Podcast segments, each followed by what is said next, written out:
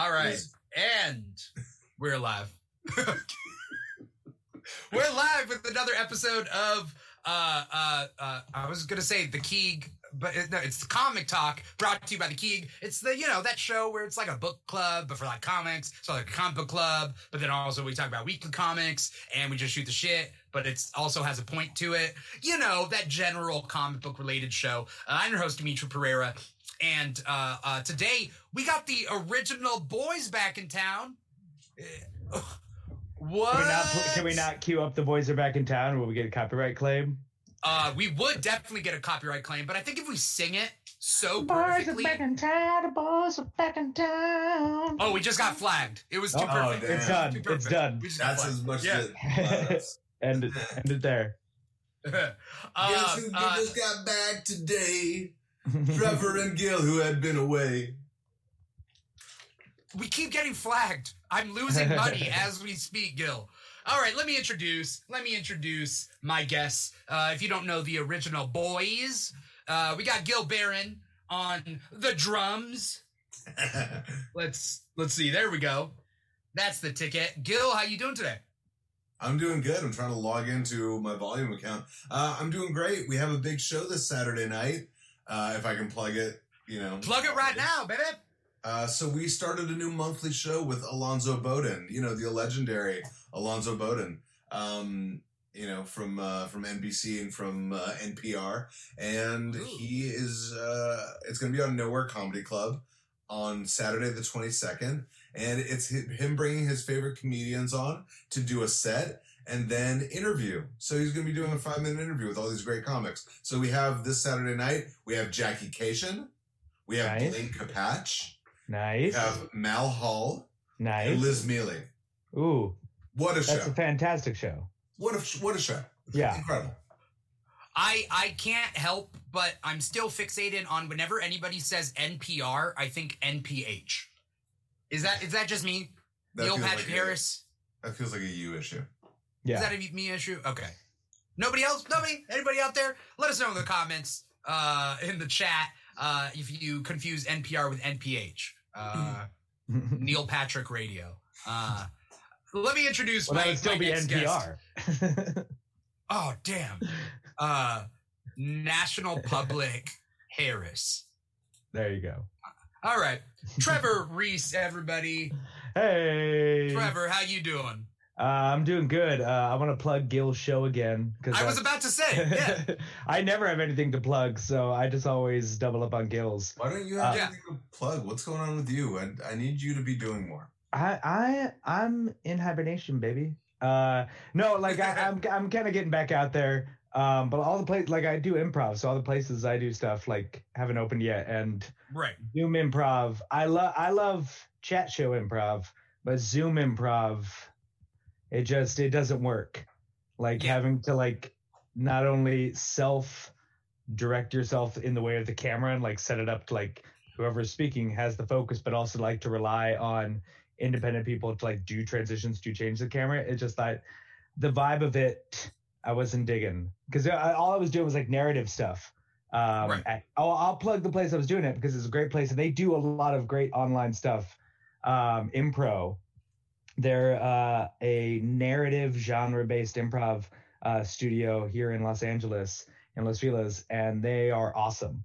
But um, yes, they have. I've heard great things. yeah, they're on um other channels that are not volume, so I won't bring them Right. up. But Yeah. uh yeah, I would definitely recommend checking out a show. They always have stuff uh Friday, Saturday, Sunday, uh good stuff and it's a good community. Um LA's got a bunch of different uh pockets of comedy communities and they're all awesome. And Yeah. uh Impro's just another one. Um, Impro has a good reputation as far as I know. Uh, Yeah. you know? They're Was- solid. was I love yeah? it. Yeah. Yeah. I- I'm just Uh, nodding and agreeing that I'm glad the word's getting out. Yeah. Um, I can't wait for improv theaters to open back up again. Um, I mean, I mean, I, I know there's probably a joke out there where people are like, uh, uh, the world's a lot better with the improv theaters closed. I'm I dare you. I'm not one of those people. no, I, I, I, I feel, and there's also like self-deprecating improvisers that are like, can improv not come back? Because if it comes back, I'm gonna be, I'm gonna be at it again. You know, I get it. Yeah. But uh, It's one of those things. I have not wept a single tear for any of the crappy improv shows I haven't had to sit through because I have a set afterwards. Uh, Right. No offense to people, uh, like there's, yeah, we're gonna have to look through your whole schedule. but no, but it's but at the same time, it's just like I am so looking forward to being in a room, just watching s- stuff made up on the spot. Um, Right. And just uh, yeah, just have a, a a beer because I tossed a couple bucks in the donation bucket, um, and just hang out. Like I'm looking forward to that so so badly. Yeah. Um, as great as digital media has been in sort of bridging the gap with us being able to talk and still do shows virtually, like right. I want in person. I uh I'm I'm do you, do you guys think that like there's going to be a purpose for comic talk here on a live stream if like people can just get comic talk with us like in person? I don't know. Wait, should we start doing this show in person? I mean, I actually wouldn't mind that. I I did mean it as a joke, but I also wouldn't mind that. Uh, I mean, you see, you see YouTube. I mean, even before the pandemic, like YouTube channels and like shows and Twitch shows do live stuff all the time. So it's just like It's true. there's no reason that all of a sudden all these shows, once the pandemic is over and we're back to a fully opened uh, entertainment society, we can like still do shows like this and still like be the same. Everyone was still watching YouTube, still places Oh, that yeah. have millions of subs- subscribers when we Oh, could yeah. go outside and be in the sun. Can, Yeah. can I quickly finish the point I was making just as we were starting up? oh yeah, what was the what was the point that we were saying? No, so audience, we were talking about the Outsiders. We were talking about the DC Comics super team, the Outsiders. And, you know, recently Young Justice season 3 came out a little bit uh, earlier in the summer. Uh, came to HBO Max, so all of us watched through it. And I thought it was terrible. I thought it was the worst version of the Outsiders probably since the actual Outsiders comics. I've never Yeah. been a fan of uh, of. I've just never found it that interesting. Um, I'm enjoying a little bit of the story of like the budding romance between Black Lightning and Katana right now. Whatever, I don't care.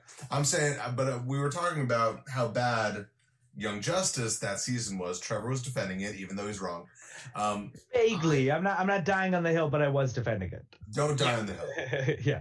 And I was gonna say that I've seen them do Outsiders well in DC animation before Uh-huh. on the show Beware the Batman. Oh, Has, did has they do the, all the all the outsiders on that, or did they just have Katana? So Katana. So if I, I recommend watching the show. Um, it's Yeah. not very long. It's one season. They did It's a really three. good job. It's the 3D animated one, right? It's the three Yeah. three D. It's like just before they start doing uh, Green Lantern the animated series, right? Which, by the way, I also just watched, and that blew my mind. I did not Oh. know that show was good. Yeah.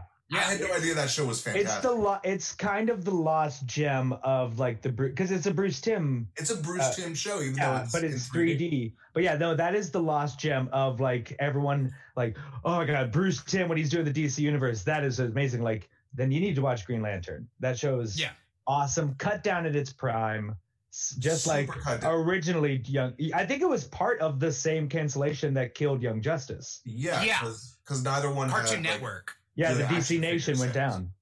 Yeah. Fun fact: uh, a friend of mine, uh, Celia, uh, first year we met at Comic Con, uh, she was dressed as Raven, and a friend of hers was dressed as Starfire.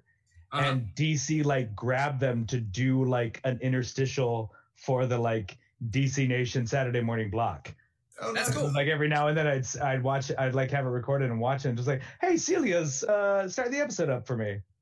I mean, super cool for them. I was probably dressed as Beast Boy, and nobody asked me to Nobody do jack shit.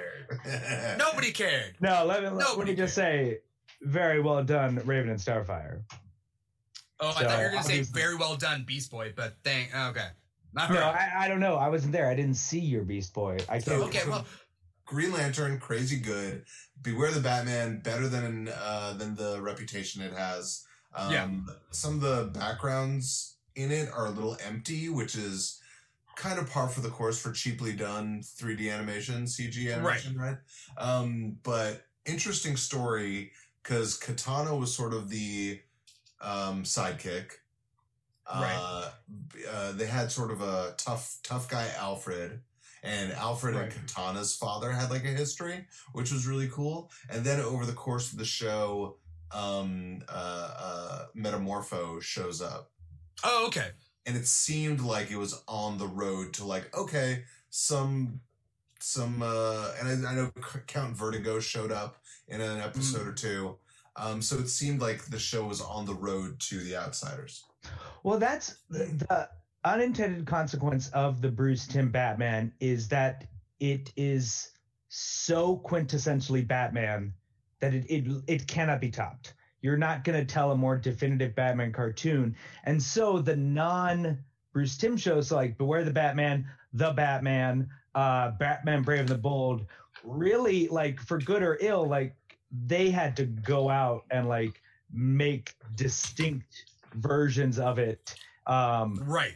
And like really like kind of state claims and like stuff like we don't necessarily see that side of batman or like the case of batman brave and the bold it's basically a more serious take on 60s batman. Yeah, like it's basic it, that's it's like Right. it's kind of like what if we kind of did a serious um 60s batman which i would also argue is how um I, I, jorah mormont is playing bruce wayne in titans. I think that's what he's doing Okay. is furious adam west because he he's like one of the only people aside from adam west who has played bruce wayne uh like blonde like played him as a non-dark haired guy and Okay. and like especially when there's that weird episode like i don't know if you guys saw Titans. I haven't seen Titans at all. Yeah.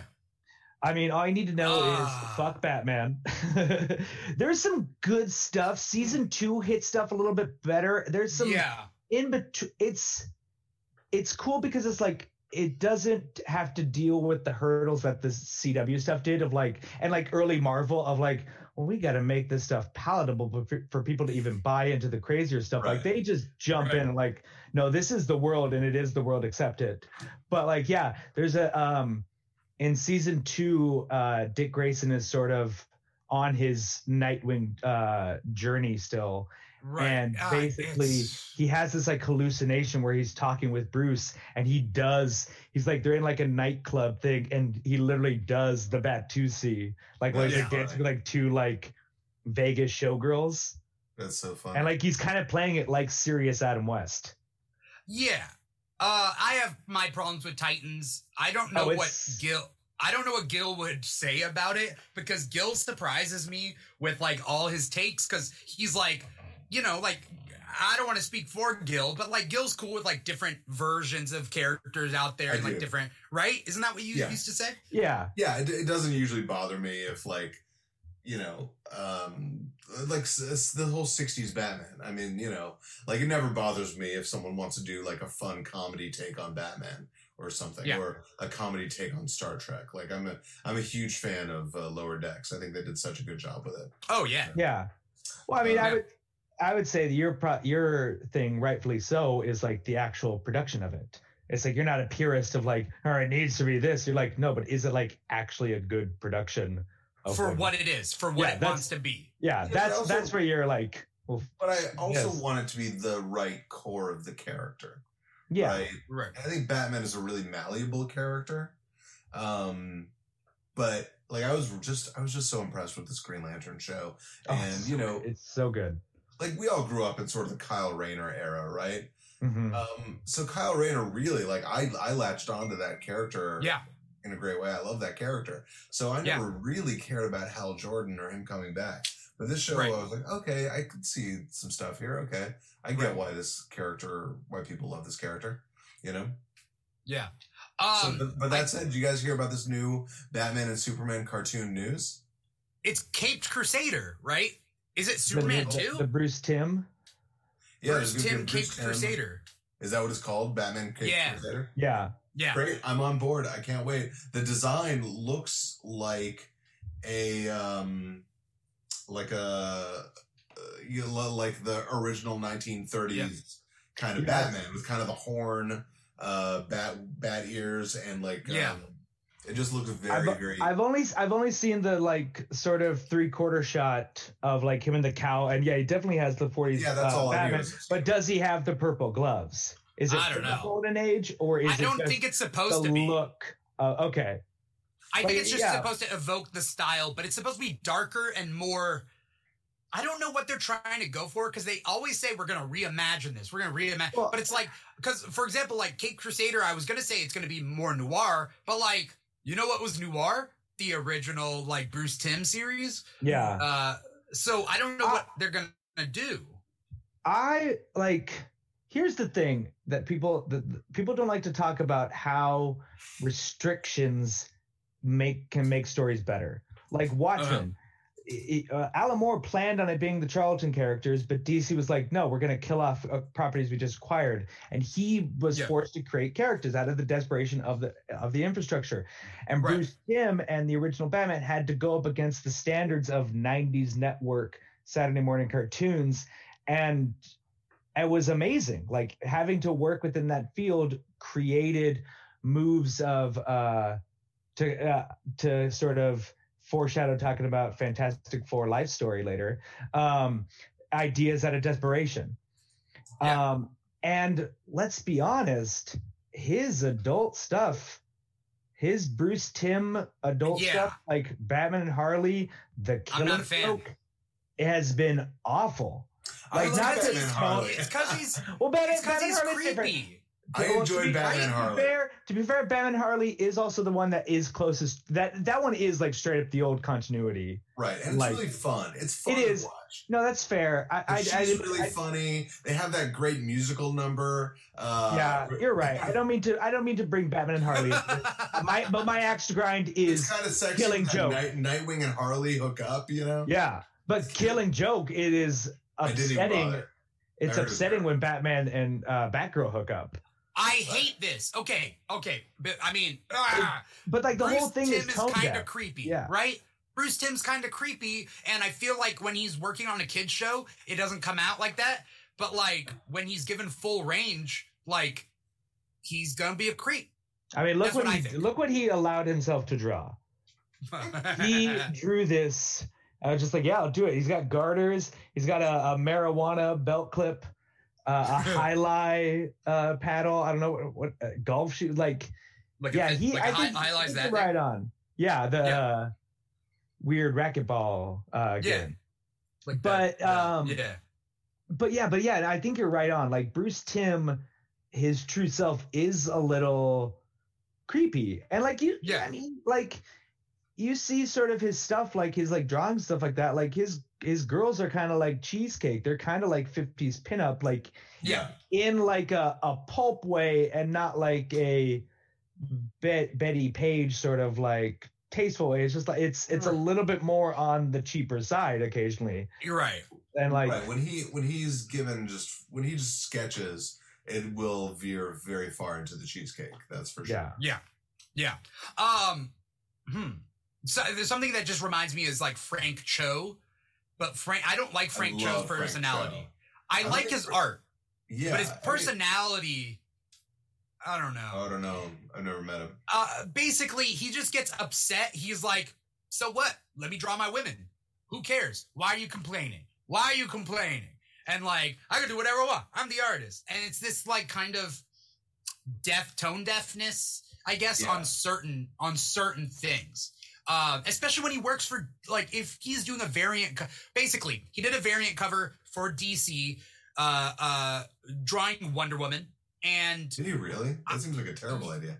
yeah, he drew Wonder Woman, but he had like her panties. Well, it was weird. It's not panties though. It's her bikini bottom, like when Wonder Woman would have bikini bottoms, but she would wear it underneath her like armored skirt. Well, but like, And no, but so- like George, one of the most seminal runs of Wonder Woman that most people would agree is George Perez is post crisis right. uh, Wonder Woman, and she Right. is wearing some '90s ass bikinis, like Oh, that is a French cut Right. bikini. Yeah, for that- sure. the right. Frenchest of cuts.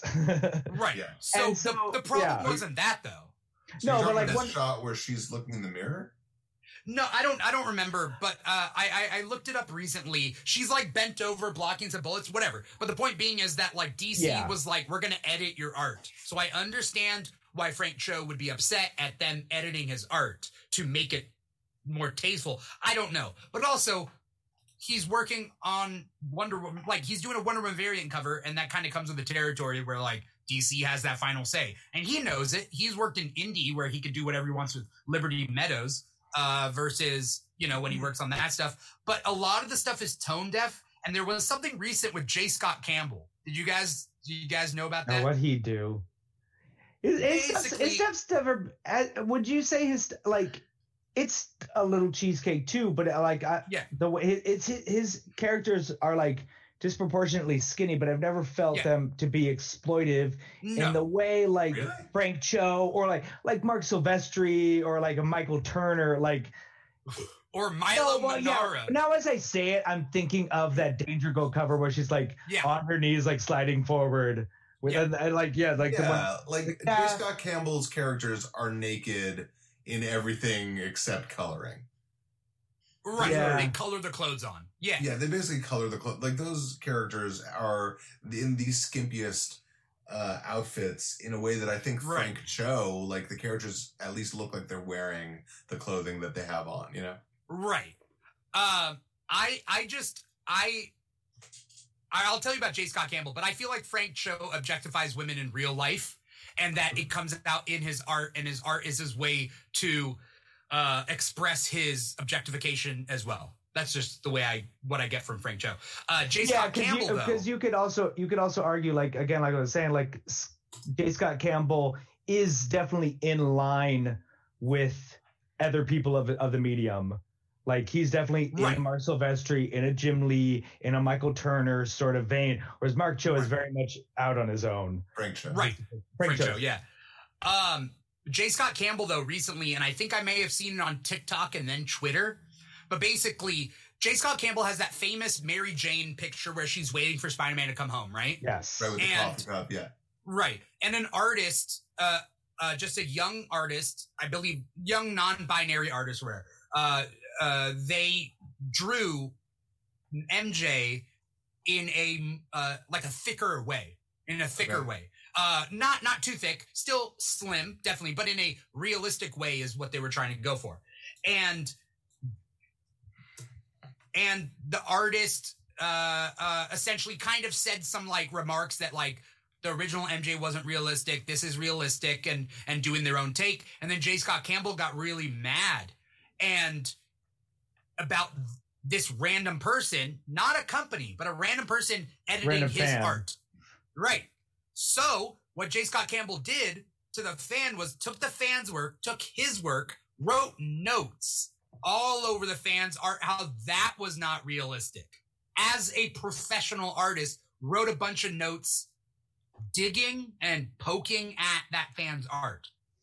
And I'm following the back and forth, and I'm like, I didn't comment on this because I was like, I'm not leaving a trace of this. I'm here to read this and gather my thing. A lot of people were like, Yeah, you go, J. Scott Campbell. Like, yeah, you, you, like, then they were like mislabeling. Then some people got on onto the whole thing about like mislabeling, mislabeling the non-binary artist.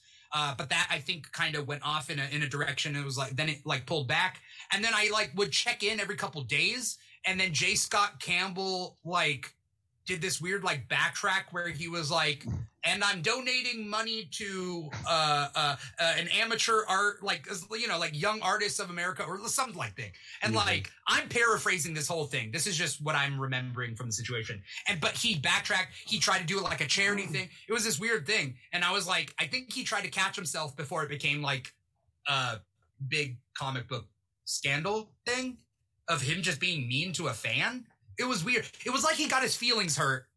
But well, he's that's what I was gonna say. Like, I- like, I think a lot of times a fan's reaction is to the art itself, but the artist takes the criticism as a personal attack. Like that Yeah. seems to be the through line between Frank Cho's sort of responses to a lot of stuff and what you just described with with J. Scott Campbell. And the sad truth, if you read anything about the hard life the creators have gone through of these characters, like most people don't care about the artist behind it. They care about the art that's being depicted to them, and sort of like fans and audiences have shown themselves capable of separating that.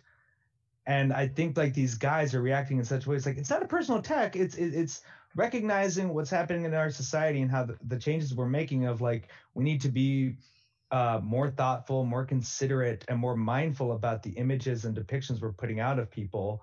With Right. like, I am criticizing the way you draw your pictures. It's like no, it's just like we're criticizing the fact Mary Jane, who He's has sitting there like squeezing Yeah. her breasts Right. together. boobs are here with my cup of coffee and Spider Man. I'm waiting for Spider Man, but he's just outside my window.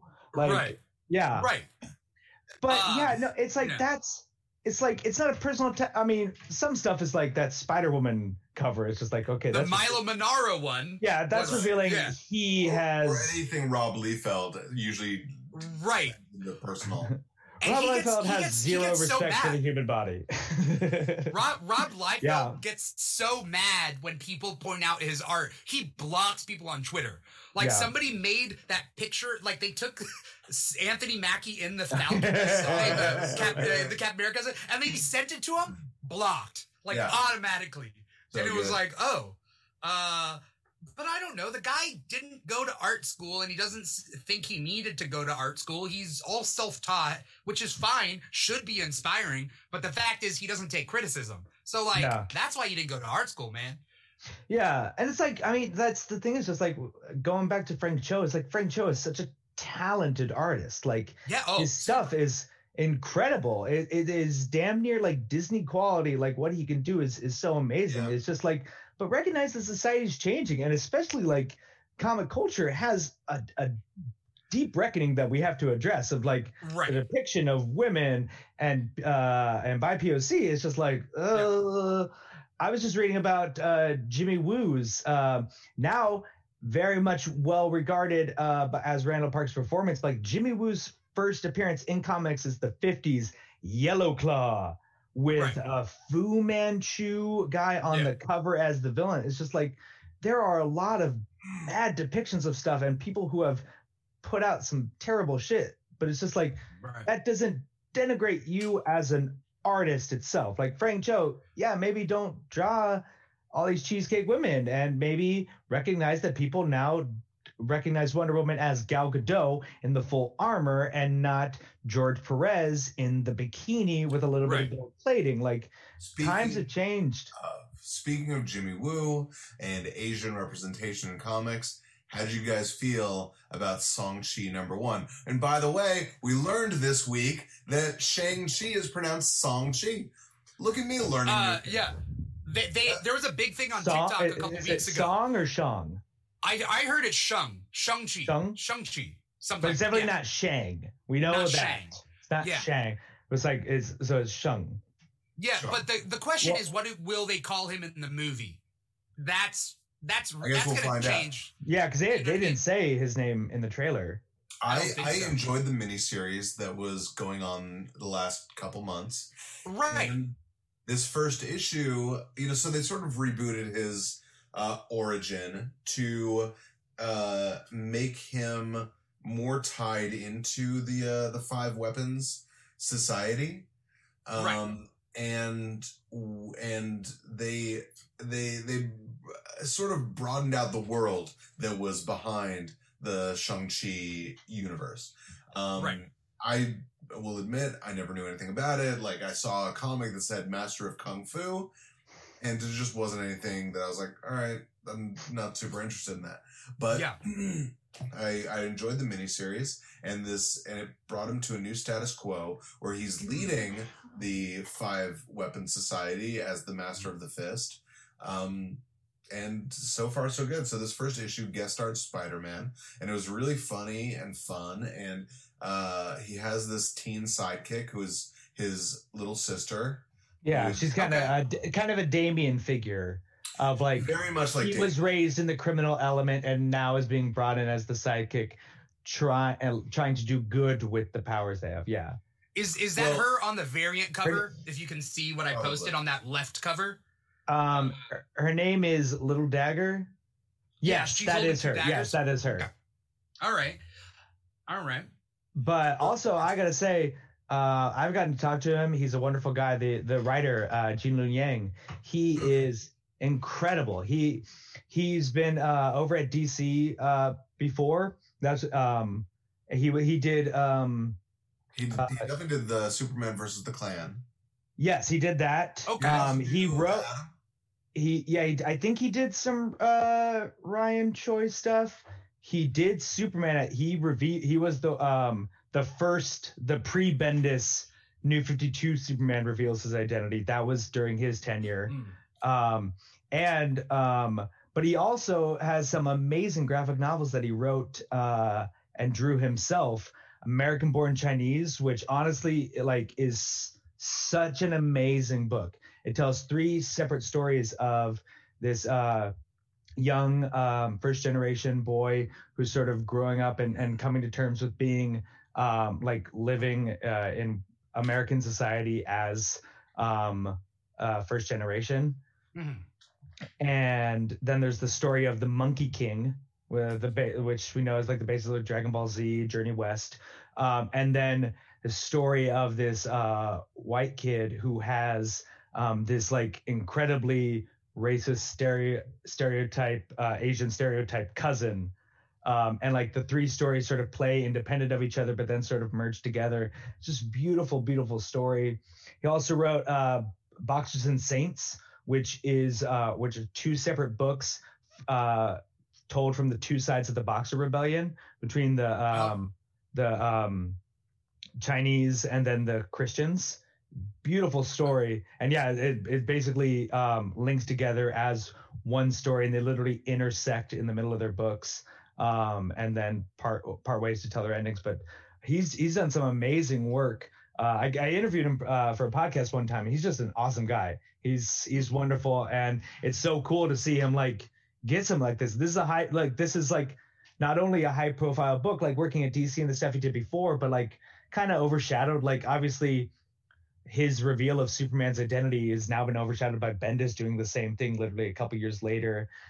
Uh, I don't know what happened to Chinese Superman. Um, and like a lot Uh, of he, he he pops up here and there. Yeah, didn't he just he just showed up in a book? The Asian still celebration one. The Yeah. celebrate Yeah, the he was in festival the- heroes. The Asian Uh, celebration book, which was cool. Yeah. but yeah, Uh, but like I like Shang Chi that. is like is like they have the movie coming out. Like this is this is a push. Right. it's on the most high profile uh, book that he could be on, especially Yeah. especially he's redefining that character's whole origin in advance Right. of that character becoming hugely famous. Yeah, Right. Uh, I mean, uh, my my criticism of of Shang Chi has always been that I just have never been interested in him. That being said, I'm Same. trying to keep I'm trying to keep getting into it because I know uh, uh, Gil and I were talking about this before the show started. Uh, basically, like Marvel has a thing where uh, I'm not maybe I'm not interested in some of these characters, and then the movie comes out, and then suddenly I'm like, okay, Guardians of the Galaxy, let's do this, baby. You know, Eternals is gonna come out, and I agree. I- like I care nothing about Eternals. Nothing you know, let has me just ever made me care about the Eternals ever in Yeah. my whole life. And then, but I know the movie's going to come out, and I'm going to be like, "Fuck it, I love the Eternals. I've always loved Yeah. it." Neil Yeah. Gaiman. I think the Neil Gaiman series is going to be a heavy basis for it. Yeah. It seems to be and like because it had like a they've been hidden and need to be reawoken sort of storyline. Wait, the series that's out right now, the Eternal series that's out right now. No, No, no, no. This was uh from the '90s. 15 uh no Oh. 2000s. It's, 2000s. it's Neil Gaiman, John Romita, Oh, and it was okay. like a big deal because it was like it was right after he did 1602, uh, and it was like, oh, Neil Gaiman first he did that, we brought him back to Marvel. Now he's gonna do this crazy stuff with an Yeah. established property, Right. um, and it's see, I think that's gonna be probably in the same way. I would say.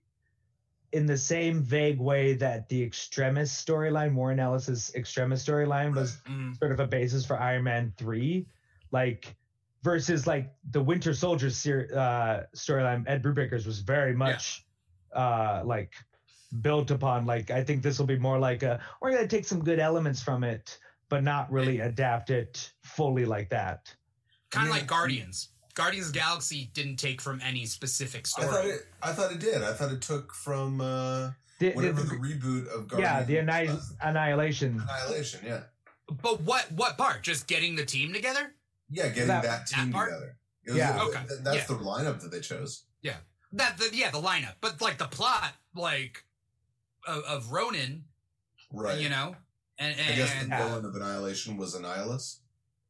Yeah. I mean, like, I would say probably Civil War is possibly the closest adaptation to the source material uh, on the whole of any other Marvel series. I think they're very fast. Um, MCU, the MCU's been very fast and loose with like what they're actually adapting. Like Age of Ultron, that is not was Age of not Ultron. Age of Ultron. Yeah. There was no time traveling to kill Hank Pym in Yeah. uh, in Avengers two, um, and so yeah. But I, I think like for the most part, like they don't they don't really take stuff wholesale the same way like DC more does, at least with their animated films. With their animated, Right. yeah. Yeah, I mean, Right. you know, Dawn of Justice is let's take Death of Superman and Dark Knight Returns, see if that plays together. I don't know. Okay. Uh, Just to Yeah, I don't wanna get started on it. No, no, no, not about the Snyder Cut, but he just announced that he is doing a a, a, a retelling of the Arthurian legend in the California Gold Rush. Could not care less. But it's like, where did that? How did that come from? Where do those connect? uh, Where- maybe where the does that search for gold. The search for gold. Oh, gold. they're looking is for the search for Excalibur? Holy Grail. Yeah. Or whatever, the Holy Grail, Excalibur, Lady Lake, whatever. Who knows? That I actually sounds like the most original Snyder idea. That I, I could be. That could interest me. Also, we haven't seen like really a Gold Rush movie, and like I, I think like look, I learned about it in third grade. Like, let me put Yeah. like, come on, give me I something. haven't seen a good Gold Rush movie since like White Fang. I never, I never. The nineties was the nineties was surprisingly big on like Gold Rush era movies. There were a lot of Gold Rush movies in the nineties. Yeah. but it was all Alaskan Yeah. Gold Rush. Yeah. Yeah. Or but like I mean, that you had a little bit of overlap with the first Zorro. Yeah. That's a, that's a lot of uh, some Gold Rush stuff. Yeah. Now we're way. Um, uh, yeah. Okay. So I'm gonna say a couple of things before we before we get back onto it. Uh, for those of uh, everybody out there watching this, thank you so much for watching. Uh, this is Comic Talk. We got 78 people watching us on Volume.com/slash The Keeg Show. So hello to you, 78. I see Poop 34 joining the crowd. What's up, Poop 34? I see Vicky and Steph out there, and there's a Stephanie. And I'm not sure which one that I know. I think it's Oh, Steph. Dimithri, and then there's Dimithri, Stephanie. I put the link Yeah. to my upcoming show in our chat in the Zoom. If you could put Oh. that in the chat on volume, I don't know why volume's not working for me today, but Okay, if you yeah. put that in the chat, everyone who's watching, I got a show this Saturday night. I hope you'll check it out, buy tickets. It's a huge lineup. Go ahead, Dimithri. Sorry. Um, what I was saying is we are streaming to uh, multiple platforms, but really the big platform that we love that that's our number one is volume.com slash the Keeg Show. Uh, uh, it's a new streaming platform uh, about uh, uh, for musicians, for for singers, for niche geek shows like us. So that's what you're getting into right now. We are talking comic books. We're talking the weekly comics that came out this week. The the link that I placed there is from Gil. Um, and uh, I just wanted to uh, say that before we continue. Basically, there's a lot of comics that came out this week between Marvel and DC, and uh, uh, I hope we can get to uh, all of them. Well, Anyway. stay on all night, right? Yeah, that's what we'll, we're gonna do a marathon. Well, I want to mention uh, so because we're talking a lot about Asian representation in comics over the last Yeah. few minutes. Did everyone Yeah. get to check out the Good Asian last week? Uh, Hmm. I did not. I heard it's great, and I liked met it. the I a met the writer. Uh, I've met the writer uh, before. The What- same what time I, I met. projects, right? I don't know. Uh, I, I met him years ago when he was uh, he was editor of Vertigo. He used to edit. Ah, Uh, okay. he was editor of Vertigo. So uh, I met him back then. Uh, but I have his email. As long as his email is the same thing, maybe I'll hit him up. The book was good because it, it takes place during, uh, you know, in San Francisco during a very Yeah. tough time for Chinese Americans. Uh, Yeah. And the main character is a police officer, a Chinese American police officer whose job is to police his own community. And so Yeah. the good Asian is obviously sort of an ironic uh, name. Um, Right. but yeah, there's like a deeper mystery brewing, but he's like, uh, it's, it's like, uh, you know, this guy kind of policing his own, Uh, his own Right. population. And So Uh, who, who published it? I feel like it's Now- independent. Yeah, it's an independent one. I'll Yeah. check it out. Yeah, no, I, I heard about it and I didn't realize it had come out. Yeah. It definitely came out last out. week. Yeah, we we talked about it last week. Uh, who did we have on last week? It was uh, oh Michael Michael Mead and uh, Ben Schubert. We had on last week, uh, so we talked a little bit about that, um, and that the the the Asian celebration of heroes uh, Yeah. thing that DC did, which was really good. some But- of those stories were really good. yeah, uh, it was it, in my comparison. It, it- I hate to compare. Marvel did something recently, Women of Marvel, and the the DC one was better. Not by comparing women to Asians. It's not about that, but it's. I just think that handling the subject matter was better. Um, I have some thoughts about the Women of Marvel one because there's a specific writer uh, that wrote for the Women in Marvel one that uh, uh, I've been looking into her work and I I don't know what to think. Anyway, Okay. that's a separate thing. I, Uh, how do names. you guys feel about the Native Americans of Marvel collection? That they did a Oh, I didn't check that out. I didn't even. Yeah, know when when was that? That was a few months ago, but they did a, a another, um, you know, one off. There was like an eighty page giant that had a bunch of short stories of all the Native American characters in Marvel, and it was uh, it was pretty cool. Hmm. Uh, gave some background to Echo, which is Echo is now ha- a huge part of Heroes Reborn, and I did not see that coming at the end of Heroes Reborn. Spoilers, everybody. Should we Yeah. get into Heroes Reborn? Uh, let's let's get into Heroes Reborn. Uh, Comics and Cupcakes is here, which is Ambrosia, uh, who's been on the show multiple times. Uh, uh, she says, "Don't be shy, say the name." Uh, I am trying to. I'm gonna. I'm trying to find. I will find. You're not. the You're not name. protecting the identity. You just forgot the name. I forgot her name. Well, I forgot her name. Uh, sh- she has a she has a Japanese name, and I don't want to butcher it and go off of my own memory from it. So, um, I will. Uh, I'll figure it out. Let us talk about Heroes Reborn number three that came out this uh, uh, Can I this tell week. you how happy I am to see another Marvel event that is doing all of its issues within the uh, over the span of two months. Like, Yeah. that- Yeah. that's the only way that I got through Empyre. Like, if Empyre had been stretched over five, six months, I would have shot myself in the head. I was so happy that that was, you know, and I know there was a lot of the COVID stuff was going on, so that's sort of like what um what would necessitated that. But Heroes Reborn being seven issues over the course of two months, the best way they could have done it. I love it. Yeah, yeah. Yeah, Well, Um, it has like no, as far as I can tell, like no stakes in the in like the Marvel universe. It's just like Yeah. its own thing. It's just like, yeah, just let it be its Yeah. own thing. This is a fun series. I'm enjoying reading it. It's just like, yeah, it's nice that I don't have to buy like I mean, aside from like Shutterbug and like the individual issues that are like part of it, it's not like Yeah. yeah, it's like I don't need yeah, I don't need to go buy all the other stuff to enjoy this. It's it yeah. I've been digging it. um, yeah. Uh, I, I uh, love before- Jason Aaron's Avengers. I love his Avengers. I think, you know, from the dude who brought you Scalped, you know, of, of all things, like I did not think that guy was going to be like the great superhero writer. And, but he's just so good at doing big screen cinematic kind Oh, yeah. of Justice League action. And the thing that I've been saying about his Avengers since it started was his team of Avengers feels so Justice League to me. You know, because in the past, like there are Avengers characters, right? Yeah. Hawkeye, Black Widow, Scarlet Witch, whatever. Jason Aaron was like, what if we got the most powerful characters in the Marvel Universe and put them on the Avengers? What if the Avengers, if the thought process behind the Avengers was the thought process we put behind the Justice League?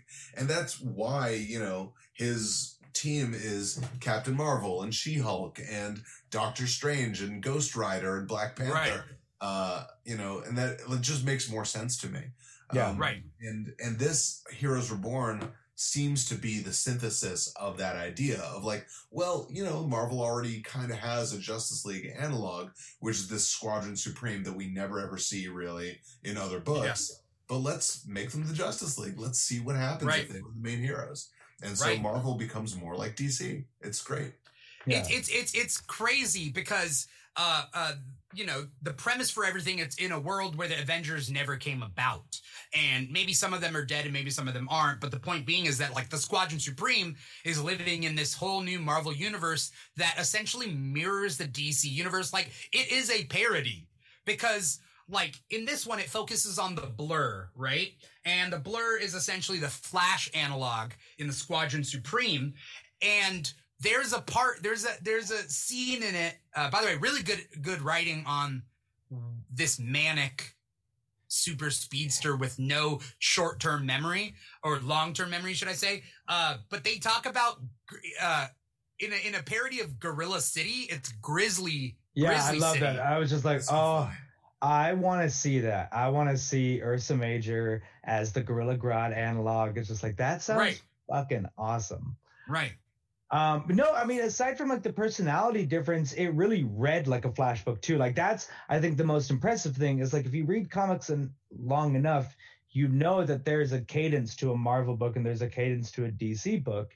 And aside from like this, this character is not a Barry Allen. He's more of an impulse. Like he's literally the recurring joke is is like, you know how many TVs I have? Let me count. Da, da, da. Like that's Yeah. like he's definitely just ADD powered by the Speed Force right. but it definitely like the tenor of it was like hit the ground running and, and definitely read like a flash book.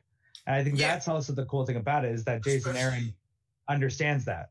especially Yeah. with the size of the way he takes down the threat, right? I feel Mhm. like Flash books, you know, it, it's always like the, the thing I always enjoy in a Flash book is the beginning and the ending because the middle of it is always like, yeah, he ran so fast that Yeah. he had to rewrite history or whatever. Like that's always what happens. And so having the blur be like, I ran through time and and somehow like I don't even remember what the plot. of- basically, he ran Yeah. through time until he got to the moment where he defeated her. Like Brilliant. he just like fast forwarded.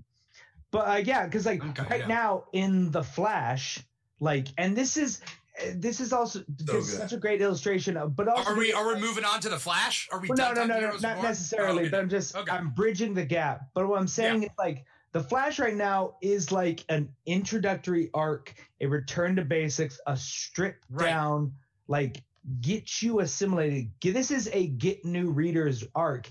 And it is Yeah. about Wally West skipping through time through different bodies and communicating with the Flash and solving all these huge problems.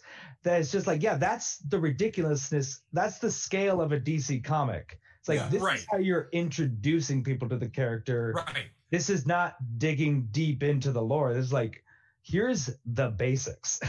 By Right. the way, this Also- issue was, was amazing. yeah. Of the Flash. Well, the Flash. It's probably probably Yeah.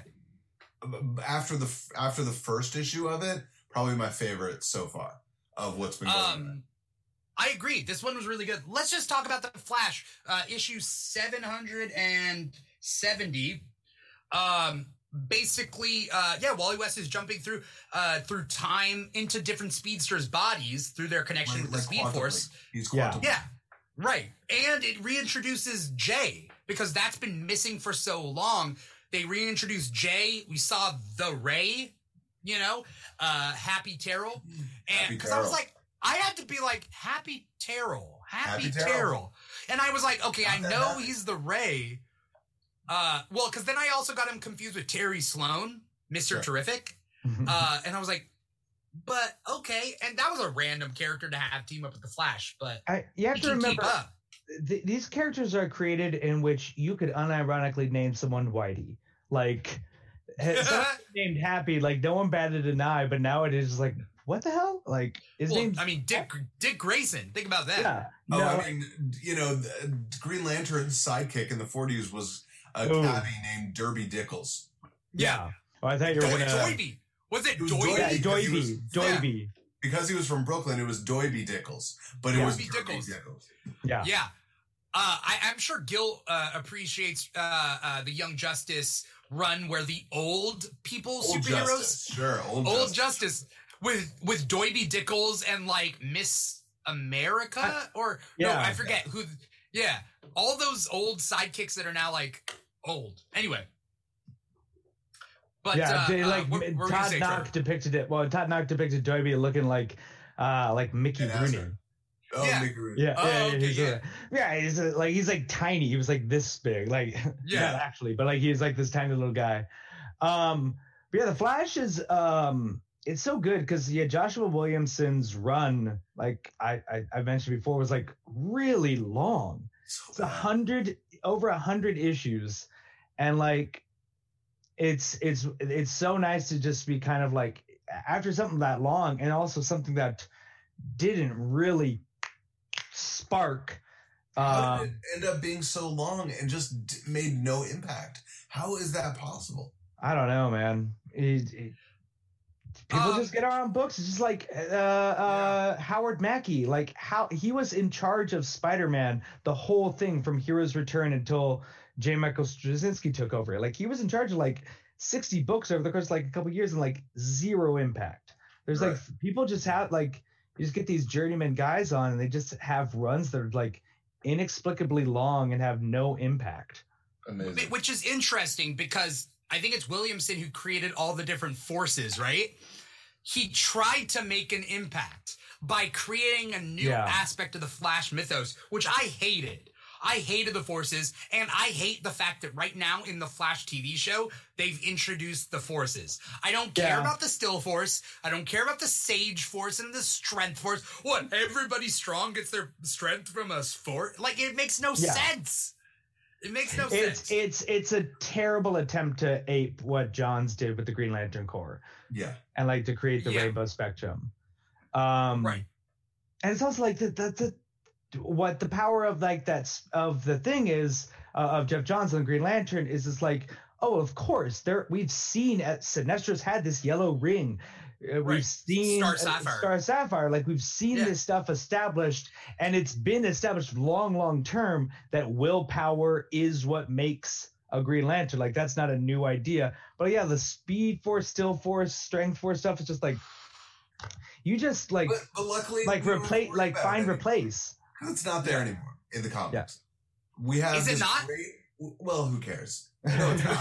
Right Does it still with- exist? Right now, we're dealing with Wally West quantum leaping around the universe. Yeah. Right.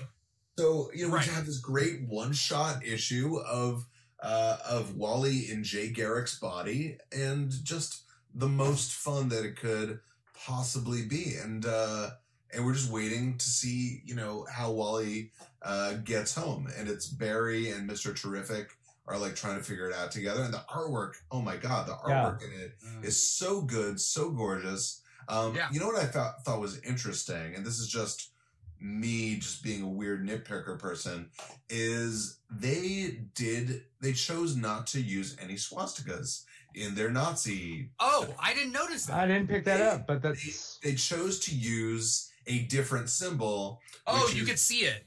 which I, I, I showed it up. o- Yeah. which is the Is eagle that- over the circle. Yeah. Yeah. So they didn't can see that in the in the variant cover. And I didn't know if it was a matter of sensitivity or whatever. I just thought it was an interesting thing to point out. But the last page of this book, I'm so excited. Like, so I'll spoil it. I won't spoil the style because Yeah. oh yeah, yeah, yeah. Oh Yeah. my god, that's it's so the I, most, it might be one of the most fun things I've ever seen in a comic book. But his next quantum leap is into Professor Zoom. Yeah. But you have to see it to believe it. It's, Yeah. Uh yeah. Uh it, is yeah, it it's, is it is the artist I'm trying to think is it blah blah blah blah blah? It's definitely Kevin Maguire. Oh, okay, that's what I was gonna say. Yeah. Yeah, that's what I was It's trying to Kevin say. Maguire, sure. yeah. Yeah, okay.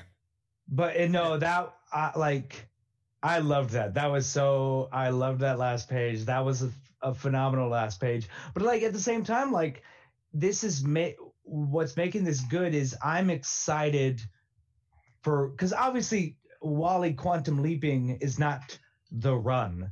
Like that's not the arc of the the um who's the artist who's the writer on it now? You, oh, you took oh, yeah. Mm, Um, let me let me check. But yeah, that's obviously not what it, it's not going to be I him can't- doing I that can't for like read it, 40 issues. It's But Yeah. um it's Jeremy Adams. Okay. okay.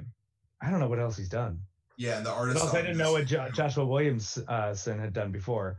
Yeah. Um but the like artist on this it's, issue was it's Jack Herbert and Brandon Peterson. yeah, Brandon Peterson I think is the main artist and he's getting some assistance um from other people. Like. Uh, he's he's one of those artists who, who very detailed, very fine work, but seems to have a problem hitting deadlines or filling his books entirely. Mm. So he tends to be joined with fill-in people. Um, you know, like I don't know if I want to say that the colorist is doing a lot of heavy lifting here, but the color is noticeably fantastic here. yeah. Um, it's it's Michael uh, Atiyeh. I think I think it's a package deal because it, it, I most of the time Brandon Peterson's artwork is very richly colored. So I think he might have a partner or like has a particular way in which his stuff is colored and when he gets hired on the, the understanding is editorial under, uh, knows that but Yeah. yeah except I, I was just uh, reading some old ultimate x-men that he was on um and it's still Mm. pretty richly colored and again age of ultron he was in for a couple uh the back half of that miniseries and his stuff is very richly colored so i think Yeah.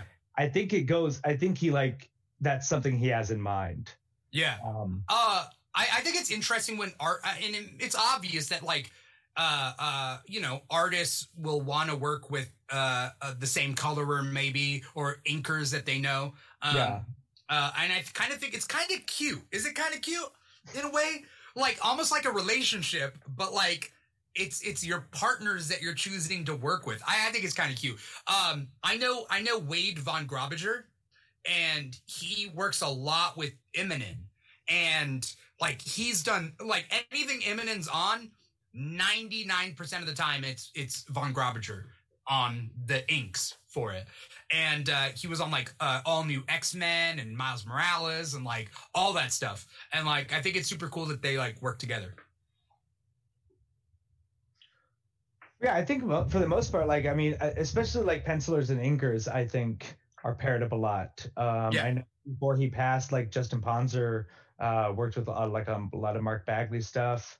Um, it tends to be like I was just reading Jack Kirby, uh, in- a Jack Kirby interview, and he was kind of running through some of his inkers that he worked with, and he definitely had a tiered system of like. This person gets If my I can't get this person. yeah, th- this person, I know what they're going to do to my ink. I know what they're going to do to my pencils Yeah, um, with their inks. And so, yeah, I think over time, if you establish yourself enough, you just develop those relationships. But yeah, but at the same time, it does have a sort of like Owen Wilson and Ben Stiller in a movie together sort of quality of just Yeah. like, oh, I always like when they're paired up. The Yeah. other DC Uh, books. Oh yeah, go ahead. Oh, I was going to say thank you to Aries out there uh, for the amps. Uh, for anyone out there Nice. who doesn't have an account on volume.com, uh, you can create an account. The accounts are free.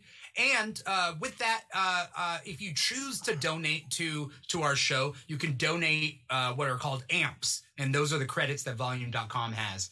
And uh, we don't have any special song or dances that we do on Comic Talk. But when we do our Friday night show, The Kickback, we do have things that you could redeem your donations for.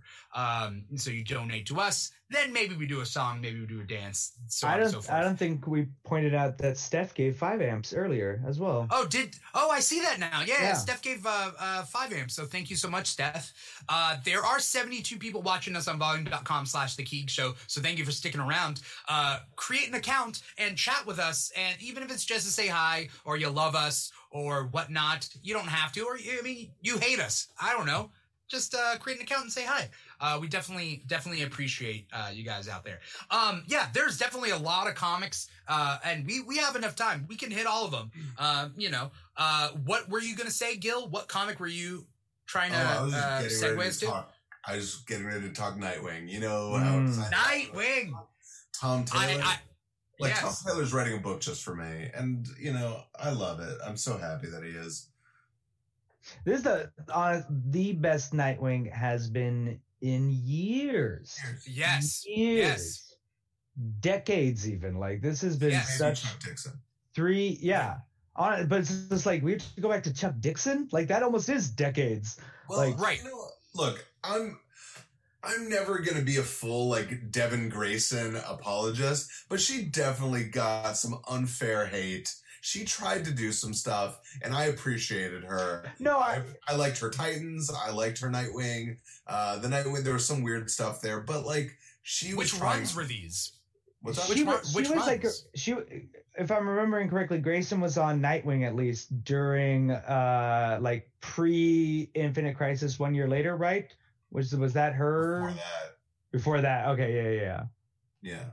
I'm trying. I'm trying to remember because I remember it by the big runs and like what story elements got introduced and whatnot, or uh, which events are they in between? The, so the big controversy of her run was when Dick Grayson had was taken advantage of by Oh, Tarantula. yeah, the, Yeah. by tarantula, right?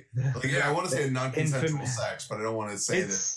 I don't want to insinuate that Dick initiated that. it's No. no, it, it's it, it. Some people call it the Dick Grayson rape. It's like that's like Right. how like that's but it's like that's it. It, it is it is a very uh, a weird moment. It's a weird moment, but I Uh, do appreciate that she's yeah. trying to do some stuff. But I want to Yeah, say, no, that was what that, wanna that say was about this run. yeah. Yeah, Tom Taylor is that this run is very specifically in conversation with older runs. Like he is bringing elements in that are like, hey, you probably remember this moment from Chuck Dixon. Let's re uh, rejigger that and let's present Yeah. it in a new way. Like you know, he's like, oh well, I need someone to infiltrate this you know this uh, world of of homeless teenagers. I need Tim Drake, right? I need my brother, and Yeah. and when they're first jumping in and like and talking to each other, they jump on the train. They jump on the ch- on the top Yeah. of the subway Yeah. train, which is an allusion back to Nightwing twenty five, which was a whole issue of Dick and Tim blindfolded on top of the train, yeah, having Yeah. like a long conversation. It's so it's just so no. I love it. There's the there art is beautiful. Yeah. the art. Like I, I have the covers up right now, and I just noticed something about one of these variant covers. If you can see it, he's missing it's his heart. it's well there's the heart one on the left yes but there's also dick doing a handstand on a clothesline and then his feet are also kind of pulling another clothesline so it looks like the the nightwing symbol yeah. through the draw like yeah Yeah. I, I i i i don't know. Anyway i get excited for No, that type there- The artist is Bruno Redondo.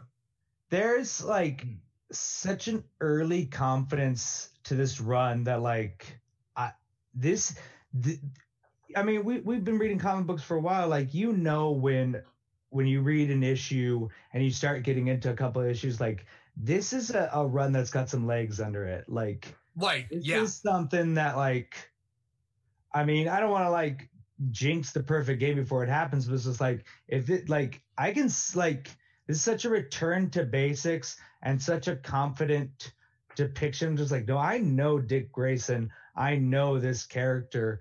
Trust me on this. Like we've we said before like I think the first time we brought up this this new run was we compared it to Mark Waid's Daredevil.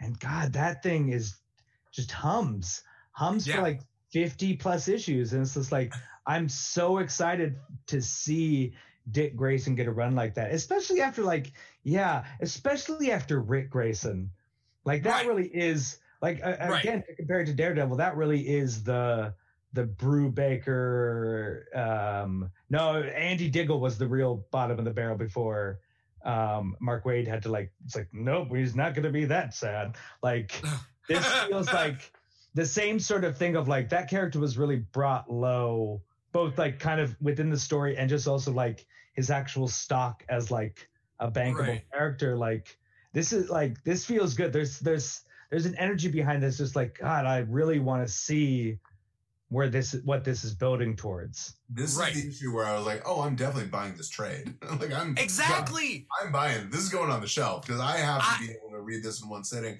I love Yeah. how much it's um how much it's it's it's remixing so many classic elements from the Dixon McDaniel run. Blockbuster being essentially uh, Yeah. uh, Kingpin. Uh, we have you know uh, what's the name of the new mayor? The Mer- Mer- is it Maroni? Maroni. Is it? is it yeah. no no no no no no she's um uh zucco she's a zucco, Zucco. she met with I Maroni. always get them Met mixed with up. Maroni. Yeah. Yeah, no, Yeah, Zu- yeah.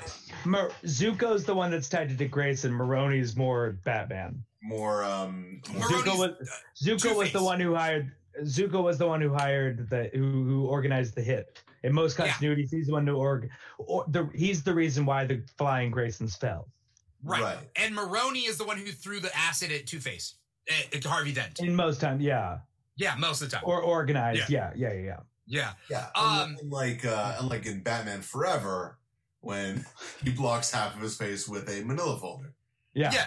No, the acid make- melted to the make a- manila folder into his face. That's how Oh, I. yeah. to make a perfect line. Yeah. Yeah, perfect. Uh, um, yeah. I no, I Uh, just having uh, Zucco's daughter uh, as the mayor. So what a brilliant idea! Uh, blockbuster. Uh, that Babs is, you know, really a supporting character here. I This love her. book- This is the only book that's doing anything with Tim Drake right now. By the way. Like Yeah. Tim Drake is nowhere else to be found, and Yeah. Tom Taylor's like, let's not forget this guy. And the fact that he's like, yeah, I'm calling my brother. I was just like, Right. That's the relationship I've been missing Oh. with Tim Drake for so long. I love it so And- much. Whether yeah, whether it's familiar relationships or like the fact that Barbara spent the night. Uh, and, Ah! and Tim called. He's just like, so Barbara spent the night, huh? He's just like, when I talk about it, Ah. I'm on the channel. Yeah. Um, that was such a funny insert because that was like it is very much like a little manga thing. Um, Yeah. uh, but also, um, yeah, like I love them, but the the, the little shout out of the acknowledgement of like some people would say Tim's the best Robin. It's like I'm not going to comment on that, but I, I, I think I have. People I are have the this, streets uh, are talking. I feel like we got three people on here right now that would say Tim is the best Robin. Uh, yeah, Yeah. I love Tim. I think Tim is the best Robin. Um, I I'm I just love up t- a page by the way. Yeah. I just love Tim Drake. Yeah, Tim Drake in general. Cause uh, like there's yeah, he is the best Robin, but it's also like, but he's clearly not like in any sort of Robin capacity anymore. He is very much his own man, the same as Dick Grayson. But Right. unfortunately, DC hasn't been able to to get him Well- his own his own identity. well, Drake was terrible. Drake was That was Yeah. a stupid idea. I- Super actually- dumb. You know what costume I love for Tim Drake, and I do not like the current costume he has now. That like is very like Damian inspired. It's, it's just kind of like a bunch of stuff kind of on top of things. I right? like his costume right now. His- you don't his like the shoulder uh, right the, the the shoulder pad kind of I'm costume. not, I'm not a fan of it personally. it's it's a yeah it's it's like right in that like the end of chuck dixon um and like before like mike mckone and geoff johns like reintroduce him in like teen titans like it's it's in that zone at least the depiction um for in the the book Yeah. Yeah, I think it's just okay. I, it, it looks too um, kind of homemade for Robin to me. I feel like Robin Uh. should feel a little more iconic, and this version of it just feels a little too store bought, you know. Um, and uh, what I the costume I love him in is the one where he looks like Red Robin from Kingdom Come, where he takes Okay, you like that run? Uh, the run is the run is okay. I love the Oh, okay. costume because Dick, Oh. Dick isn't going to use that costume, right? No. And yeah What I think that some people don't notice about that costume is that it's also kind of an homage to Doctor Midnight, and I don't think people usually get it. Oh. that the, Yeah. that oh oh yeah yeah yeah yeah yeah yeah is in. No, there's not, like I don't know, like I mean, because I, I was, I hear what you're saying because I love that Red Robin costume. At the same time, like I feel like the uh, like he he there's something about him in a domino mask. Like uh, there's Yeah. there's something a little weird about Tim Drake in a full cowl. But again, but like if you can figure out a way to, okay, but that's kind of what his new 52 costume was, with the added like bird wings. But like much. it was just too much. yeah, Yeah. It's, it was the whole problem with all the new New Fifty Two designs, where it was like, Right. oh, let's add a lot of unnecessarily unnecessarily lines. Like, Yeah. Yeah. I could. There's no way I could draw that costume from memory. Mhm. You know? I Was would- it like a cross bandolier thing? Yeah, Is it yeah. Yeah, like he had a- the cross bandolier, and but he had like the full on like hawk and dove wings. wings. Yeah, okay, Um, Yeah. yeah, that was not a good costume. But at the same time, like, but it's just. but but, but no, like? uh, yeah, but like I like Jason Todd having both the red hood and then when he takes it off, he has the domino mask. So like, if you give Tim Drake first, Oh yeah. I'd be down. But yeah, yeah, he, need, he needs something. He need he needs. I, Let I him graduate. Like, I was listening to an interview with Michael Okuda recently, who, um, you know, he was he was the main production designer on Star Trek throughout Next Generation and Deep Space Nine, and he was talking about when they were designing the space station for Deep Space Nine, what was it going to look like, how alien was it going to look, and the original design was like all of these cylinders, all of these sort of intersecting cylinders kind of going around, and it, it almost looked like it almost looked like if you spilled a bunch of coins on a table, right? That's kind of what it looked like, um, with all of these kind of discs. And and uh, Rick Berman came to him and said, "Look, um, the design has to be something a nine year old can draw." Like that Huh. that's what you want it to be. You want it to be something that someone is like, oh, when I think of Tim Drake, I can draw what the Tim Drake version of it is. Yeah. And Right. I feel like everything after the Neal Adams design has been kind of not not that. It's it's all been a little bit like chasing chasing its tail, like trying to find what it might look like. Like the, Yeah. the brown Drake costume was terrible. I like No. the Red Robin costume, but you know I like King. But it's like that's the thing. Like the most lasting, the biggest legacy of Tim Drake in costume is he was the first Robin in pants. Like that's his bit. Like the thing he's most known Oh. for in terms of a design. Because yeah, because because They've retconned that Jason- though. Jason- Jason, Todd. Jason Yeah, Todd they- has pants now. no, but if ret- you read that, retcon. if you read the original Death in the Family, much to his embarrassment, Jason Todd is killed in those little Burt Ward booty. right, Like right. Imagine being Yeah. beat to death and you're just like, I'm in a bikini. um, but yeah, but no, that's t- Tim Drake's la- most lasting impact is that. And it's just like, yeah, it's it's especially like galling when you like we're talking about Nightwing and to literally have like I think every issue is opened up with him doing some sort of jump and it shows the progression of him jumping as Robin into the original um uh George Perez Nightwing into The New disco 52 Nightwing? Yeah, Disco Nightwing into New 52 Red Nightwing into present, Yeah. which is cla- uh, classic Nightwing anyway. Um and it's just like yeah, Tim Drake has just been he's been stuck. Yeah, So what I know is that Meghan Fitzmartin, who wrote the Future State, the two ep- two issue Tim Drake uh, book, is coming back for at least a one shot. Okay. Um, Nice. She's a good writer. She wrote this World War II JSA World War II movie. Um, Okay, Oh, yeah. she was the screenwriter on that? Nice. She was a screenwriter on that. She comes from uh, Supernatural. Um, she's a buddy, and you know, I I I am hoping that she does something good with it. I I wasn't a huge fan of the Future State books, but it felt for me it felt a little too plot focused. Like it, Yeah. it was a little bit too much about like. Oh, what's this adventure they're going on as opposed to character focused, like Yeah. our wonderful Nightwing book that we're reading right now. You know, so uh, I'm hoping that the focus can shift and be a little more character, uh, be a little bit more, you know, Tim and Stephanie, any of that stuff. Tim and Tim and Bart, Tim and Connor, any of those kind of pairings. You know, right. Uh, I mean, what we need is a good old classic Brave and the Bold book again, right? Yeah. see these character moments. Like, what does Hawkman think about uh, uh, Jenny Hex? Like, that'd be a random team up, but like, Sure. what would, how would they get along? And that's when you really cement as a company, as a publishing house, what these characters are, is Yeah. how they interact with each other. you know a book is that in a weird way right now is Savage Avengers. is that like it? Is, is it like that? Savage not- Avengers yeah. is, is a Conan book. It's Conan teaming teaming up with a different Marvel hero every issue. Yeah. Like I don't know why that book is called Savage Avengers. It should just be called Conan Team Up. Like that's all Yeah. that book is. Um, Right. And I'm enjoying it. I think it's fun. Yeah. It's just so weird to me that like it's called Savage Avengers, which I guess Yeah. makes Avengers fans feel like they have to read it. But Yeah. um. Uh. We're gonna. We're gonna. We're gonna have to segue uh, a little bit. By the way, the the author that I remembered is Mariko Tamaki, and I don't want to go too much into depth about it. She wrote small stories in Women of Marvel that were in between the big stories. She wrote like one page stories, and there was like three or four of them, but they were kind of basic. It was like, what if Lady Deathstrike needed to get her nails done?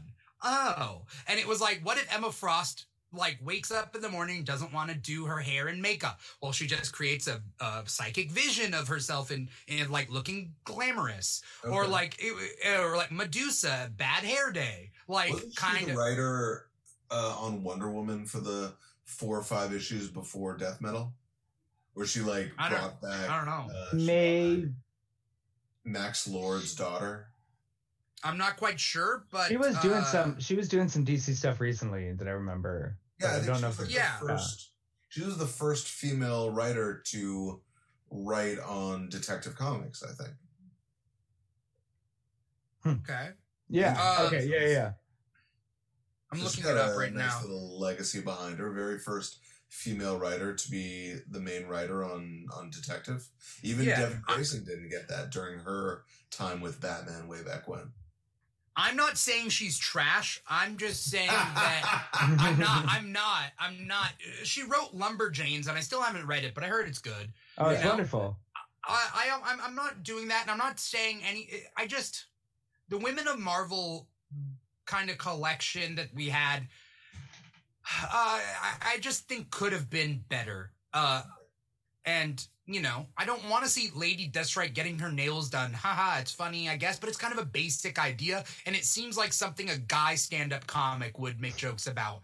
You know what I mean? Like, oh, hey, women and they're getting their nails done. What about Maybe- Lady Deathstrike, everybody? Sometimes comics are allowed to be fun.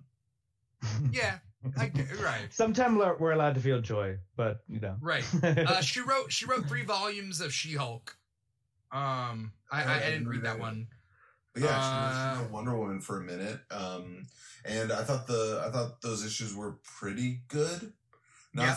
not super my favorite ones. Um, Okay. I thought the you know I thought some of the stuff she did with Max Lord was interesting. Yeah. It was nice Okay. to to sort of clean up that continuity. Hmm. uh, Yeah. Whatever wherever Max Lord is today. Um, Yeah. Yeah. Um, and so, in moving on, speaking of Wonder Woman, of course.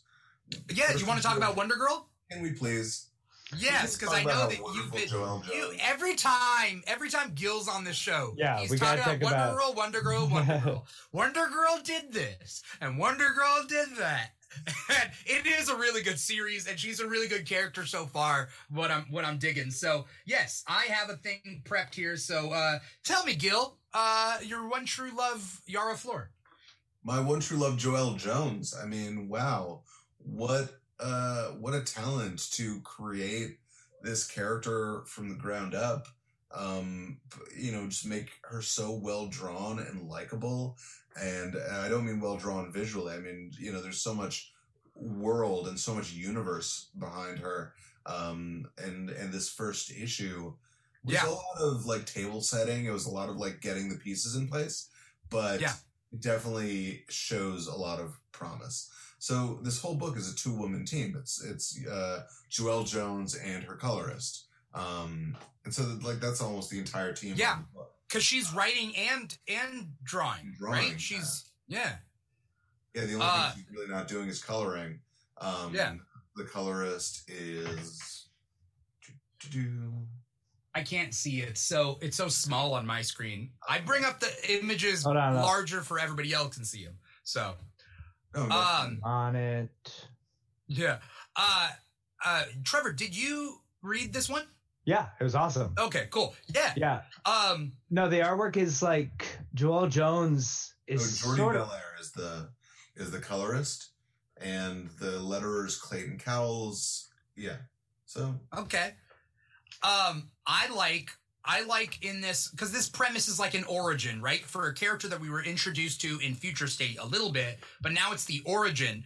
Um. And uh, we see what I really liked was the three other locations. We saw Yes. Mount Olympus. We saw Themyscira, which, by the way, I didn't know Nubia was running Themyscira. yeah, I didn't. Yeah, that's from- that, but I guess that happened at the end of Death Metal, right? Yeah, it's uh the I think it's Infinite Crisis or uh Final Frontier, uh, one of those single issues that You're establishes. just No, whatever. No, what, I don't know if it was. Yeah, it was the um. right, because Hippolyta is now on Earth as Wonder Woman. okay. Yeah, I think it was- yes. Or Generations So- Forged, or one of them. Hippolyta's on Earth. Diana right now is in um, fucking um, She's like in Valhalla or something like in in Valhalla. Thank Yeah. Okay. Okay. you. She's so she's dealing with the DC version of Thor. That's Right. what she's playing around with. Um, Okay. Nubia is is the queen of Themyscira. Right. Uh, Artemis is leading the Bana-Mighdall. Yes. Well, no, there's another leader of the Band of McDonald, right, right? there's another leader that I don't know that character. Yeah, I don't know who she is. Yeah. She seemed cool, you know. I, Yeah. I interested. But Um, like Hera, Hera's up to no good again. You know, class. I love Greek mythology and Wonder Woman, and like when they expand upon that, like move that forward. Um, uh, I'm I'm I'm loving it, and the art's really good. By the way, I I just want to point out if there's different things that I like about my comics, I like my team comics. And I do like relationships. I don't like it when it's like Riverdale. I don't need an on and off again, whatever. But I like it when like One True Loves get together, when Stephanie Brown and Tim Drake are hanging out, and I'm like, I like this. This is so. There's a there's a panel or a, a page in this one where there's that bu- the bus driver guy who has to be like a regular character. He's just looking. He's like the tour guide, the tour Yeah. leader.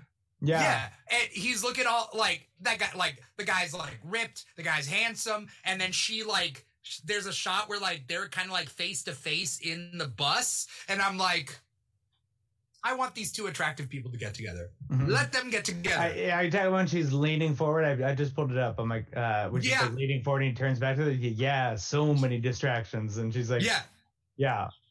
No, Yeah. he definitely, he, I mean, it's, it's always funny because like these early on books, when you're first introducing the character, you're kind of getting uh, a feel for it because for every Lois Lane or Steve Trevor, there's whatever revolving door of uh there no uh bruce wayne straight up had a fiance in the early golden age stuff Silver For Skin like a- Cloud, right?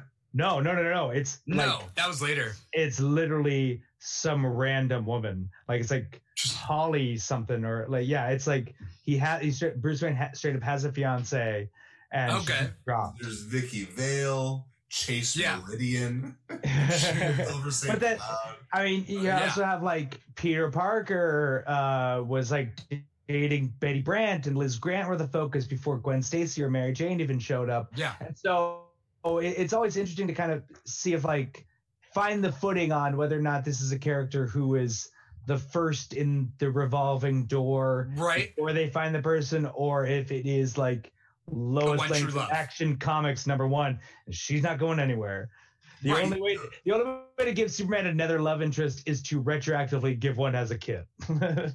like that's how good Lois Lane Yeah. was from the jump. Yeah. Oh, No, with right. Lana Lang. Yeah. Yeah, with Lana Lawrence. Lang, they Lori, Oh, Lori, yeah. Lori and Lana like is the only other true like well Superman has his other loves. It's like yeah, because they had to introduce them after the fact because Lois Lane came out of the oven perfect. yeah. did come out of the oven. Right. for- yeah, I mean, the, you guys bringing this up is reminding me of the, you know, uh, Infinite Frontier, the the series that's going on, and this last issue was an exploration of Jade, the character Jade, Mm. who is Alan Scott's daughter, and I love the pairing of Jade and Kyle Rayner. Okay, that's your. Mhm. Okay, that's your. I Yeah. think they were such Well, because great. that's how you got introduced to him. Is that like well, no, because in that Well, run? I was with Kyle Rayner from the beginning, so I knew Yeah. Alex, you know, the character of Alex and several of other, you know, like you said, revolving door. But when it Yeah. came time to put him together with Jade, and it was sort of like, you know, we need to figure out a way to make Kyle ingrained with the Green Lantern mythos, right? And the way that they did that was, well, why don't we connect him more to Alan Scott? Let's make Yeah. Alan Scott kind of his mentor character. Let's have a friendship there. Let's let him know, you know, Obsidian, which is Alan Scott's son, and let him get to know Jade. And the pairing of him and Jade just was so electric and made so much sense, uh, just in terms of just, just the way they played off each other. Because she had like grown up in the world of superheroes and she had so much experience. And here you have, you know, Kyle Rayner, who is essentially, you know, the Peter Parker of his time um, was definitely like that kind of a character. Was sort of really a newbie, um, right. You know, so I think that those that that pairing worked well for me. Yeah. Yeah. I think even like Kyle and Donna Troy didn't. You know, Yeah, that was uh, Yeah.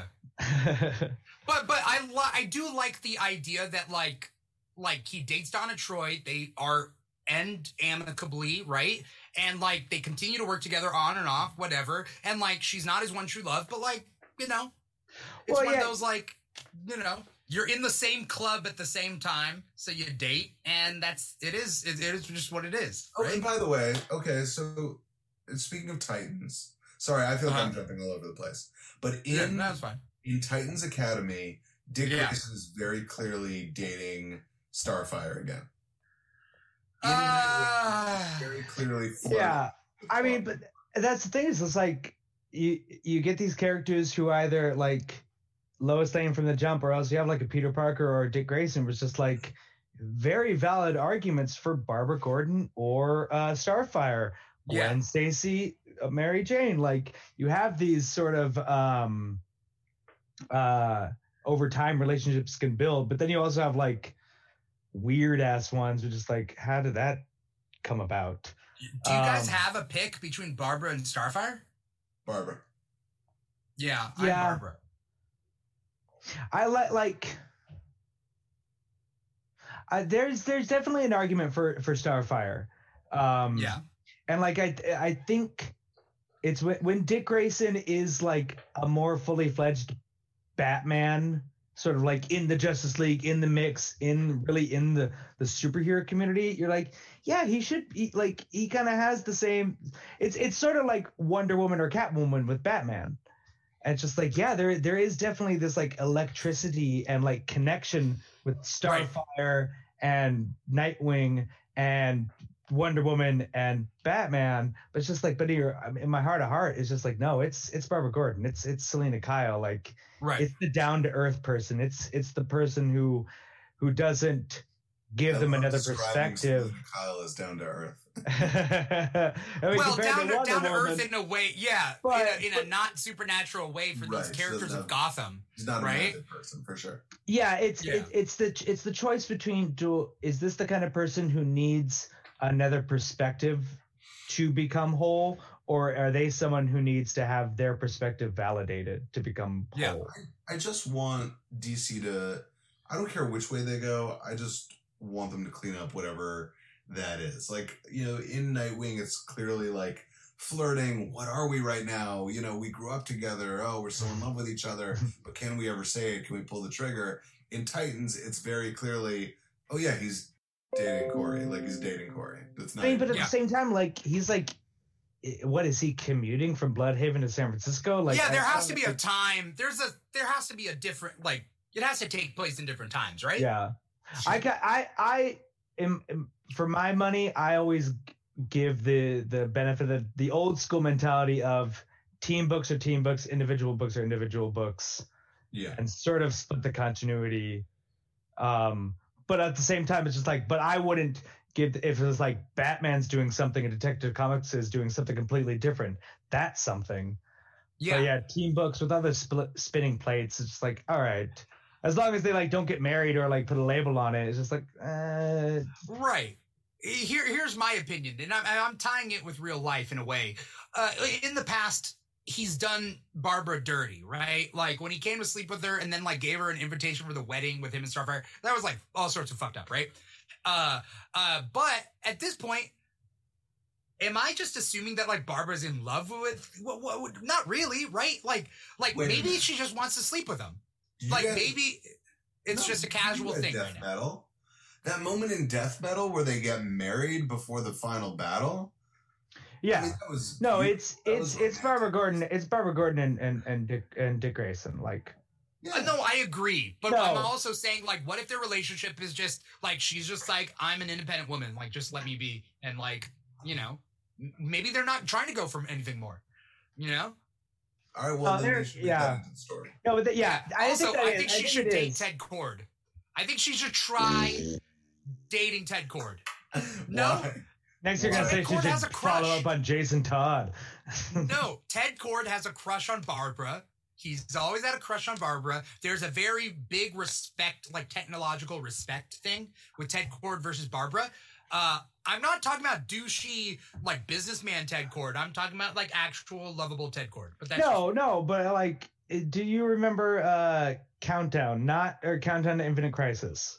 Ambrosia saying gross no, and I'm sorry, Ambrosia. Ambrosia's been watching this thing. Uh, uh, but, Um, okay, nobody agrees. no, there- God damn. uh, Countdown to Infinite Crisis, the the the 80 page issue where Ted Kord Yeah, gets yeah. murdered. Yes. she it like it it she finds him she pities him like the whole story I know. she just I know. pities him it's not I like a, Ted i don't though. Why? understand you i'm just not y- Yeah, the storytelling of that book was oh. look at how disrespected Ted Kord is, that Right. nobody's going to believe him. yeah when he says that something's wrong. That's the whole point of that book. i know Right. That's literally it- how that book was written. you know. but i'm just saying like yeah no it's not ted kord That book ted kord is. wishes I know, but let him. no you know what no Come you know what you know what i have- did you wa- do you watch brooklyn 99 Yeah. Okay, Not first season. episode, but No, but first season they have uh, Joe Lo Truglio's character Boyle in love with Rosa, and Yes, it's like yes. annoying. It's like almost It detrimental yeah. to the series and the and the chemistry. And the and they finally got rid of it and moved it forward, and they became amazing together. Like they Okay. became actual friends, and that's what I think Ted Ted Kord and Barbara should have. Ted Kord should get Okay. fully over her and then i think they would have I, i'm not denying that they don't have good chemistry together they definitely obviously with the, with the tech stuff and the nerd stuff like dick grayson like lit, like does not is so not tech like savvy he's literally a carny he is Well, and, and carnival yeah, folk that's the thing. He's not weighed down. Like Dick Grayson, this is just a cool thing. Is like he's not weighed down by armor. He's not weighed down by a utility belt. He just flips, and he, he's but he like also probably types like this like So, uh, so That's it's like so I could see why Ted Kord would would be someone to Barbara would connect with, but no, just Yeah. cut the sexual tension out and just let them be fun friends. Okay, okay. So what I would do if I was writing Ted Kord, because I love Ted Kord, is is kind of ramp that crush up until it becomes detrimental to their work partnership. Have her literally like verbally slap him down, being like, "Dude, like it's not gonna happen," and then like him get over it. And I think in a healthy way. I mean, you're know? a Ted Kord fan, and you're actively promoting like him being like shamed and like well, well, because I do think that's also a, it's a it, it is a lesson that everybody, including myself, has had to learn. It's a life lesson. and and like comic book fans you know you know they got to learn that so yes so it could be a lesson that we all benefit from All I'm Get gonna, slapped hand. I'm gonna hand out that. Ted Kord issue to, to people on the streets. I You look think like you need to learn this lesson. So moving on a little bit to Marvel stuff. oh yes let's let's uh let's uh yeah we got half an hour and And we got a lot book annoyed me this week. tell me tell but I me was tell me excited for it, and then it annoyed me. Tell me. was Fantastic Four, or whatever this is the Life Story. Life story. yes Let me ask you Uh, guys. I asked because I asked this on Facebook like a month or maybe two months ago about Yeah. whether it matters, and we talked about it here too about whether it matters whether Superman's father or mother or both are dead, right? Whether Pa Right. Kent is dead. In this book, the weird change to continuity is Uh-huh. that it makes Ben Grimm and Reed Richards like they meet each other right before the rocket launch. Like it makes Ben like Ben is Johnny's friend. J- yeah, Johnny brings him in. Johnny, oh okay and I think that's okay a. i did not read this one tell me yeah keep going keep going Well, I think it's a weird alternate history. S did you? So it, it's it's uh, sort of like the way Marvel did like the end stories. Did you guys read Spider Man? I Life read Story? spider-man life story i, I read It's the spider-man I same have it. concept. Here, It's the yeah. same. It's the exact same concept with the Fantastic Four. It's Yeah. like it's starting as what if their origin happened actually in 1961 and will Yeah. progress to the present day. in And- real time Yes, so it's it's that same concept. But But why yeah, does that necessitate this change to Yeah. that relationship? Because I feel like so so what keeps what keeps Ben Grimm from murdering Reed Richards every fucking day in the regular continuity Fantastic Four books yeah is that they have this friendship from college. They've been friends for a long time. And that's something that definitely got right in both versions, both m- versions of the movies. Yes. Right? right the what one of the few things they haven't messed up about the Fantastic Four in the movies. Yeah. Him and Ben Grimm are always good friends. I- but it's something that I never even questioned of like, is this essential to making a good Fantastic Four story? Yeah. Because Okay. Yeah. Change that. And this is the first time I've ever seen someone be like, what if they were never friends? And that doesn't make sense to me. And it's clearly like when when this version of Ben Grimm walks away from the Fantastic Four, it's like, I don't think he's coming back. Like Yeah. And I don't think I've ever felt that way reading a Fantastic Four book before. And by Yeah. the way, I'm reading the regular Fantastic Four, which is Dan Slott. It's great. It's super good. Uh, I'm loving everything they're doing. I'm a huge fan of Dan Slott's Fantastic Four. Okay. All right. No. I'm, gi- I'm Um, giving it some time to build. How long has he been doing it? He's uh, how, what, where's it at? Got it. 20, 20 issues. It's like okay, 20 I, I have I have let it built up enough to finally read it. Yeah. Because I, Uh, I mean, it starts off cool. It yeah. starts off good. I'm enjoying where it is. It's just very classic, fun superhero, big science adventure. You know, the everything everything makes sense to me, and like I loved that they really really utilized that Empyre crossover. That's where I really started reading it. Was when Mm. Yeah. and so Yeah. those kids that come out of Empyre, the uh, Skrull and uh, and Kree. Kree kids that Yeah. become that get adopted by Ben and Alicia. It's like so cute. oh, So cute. th- this makes so much sense. Mm. And, Yeah.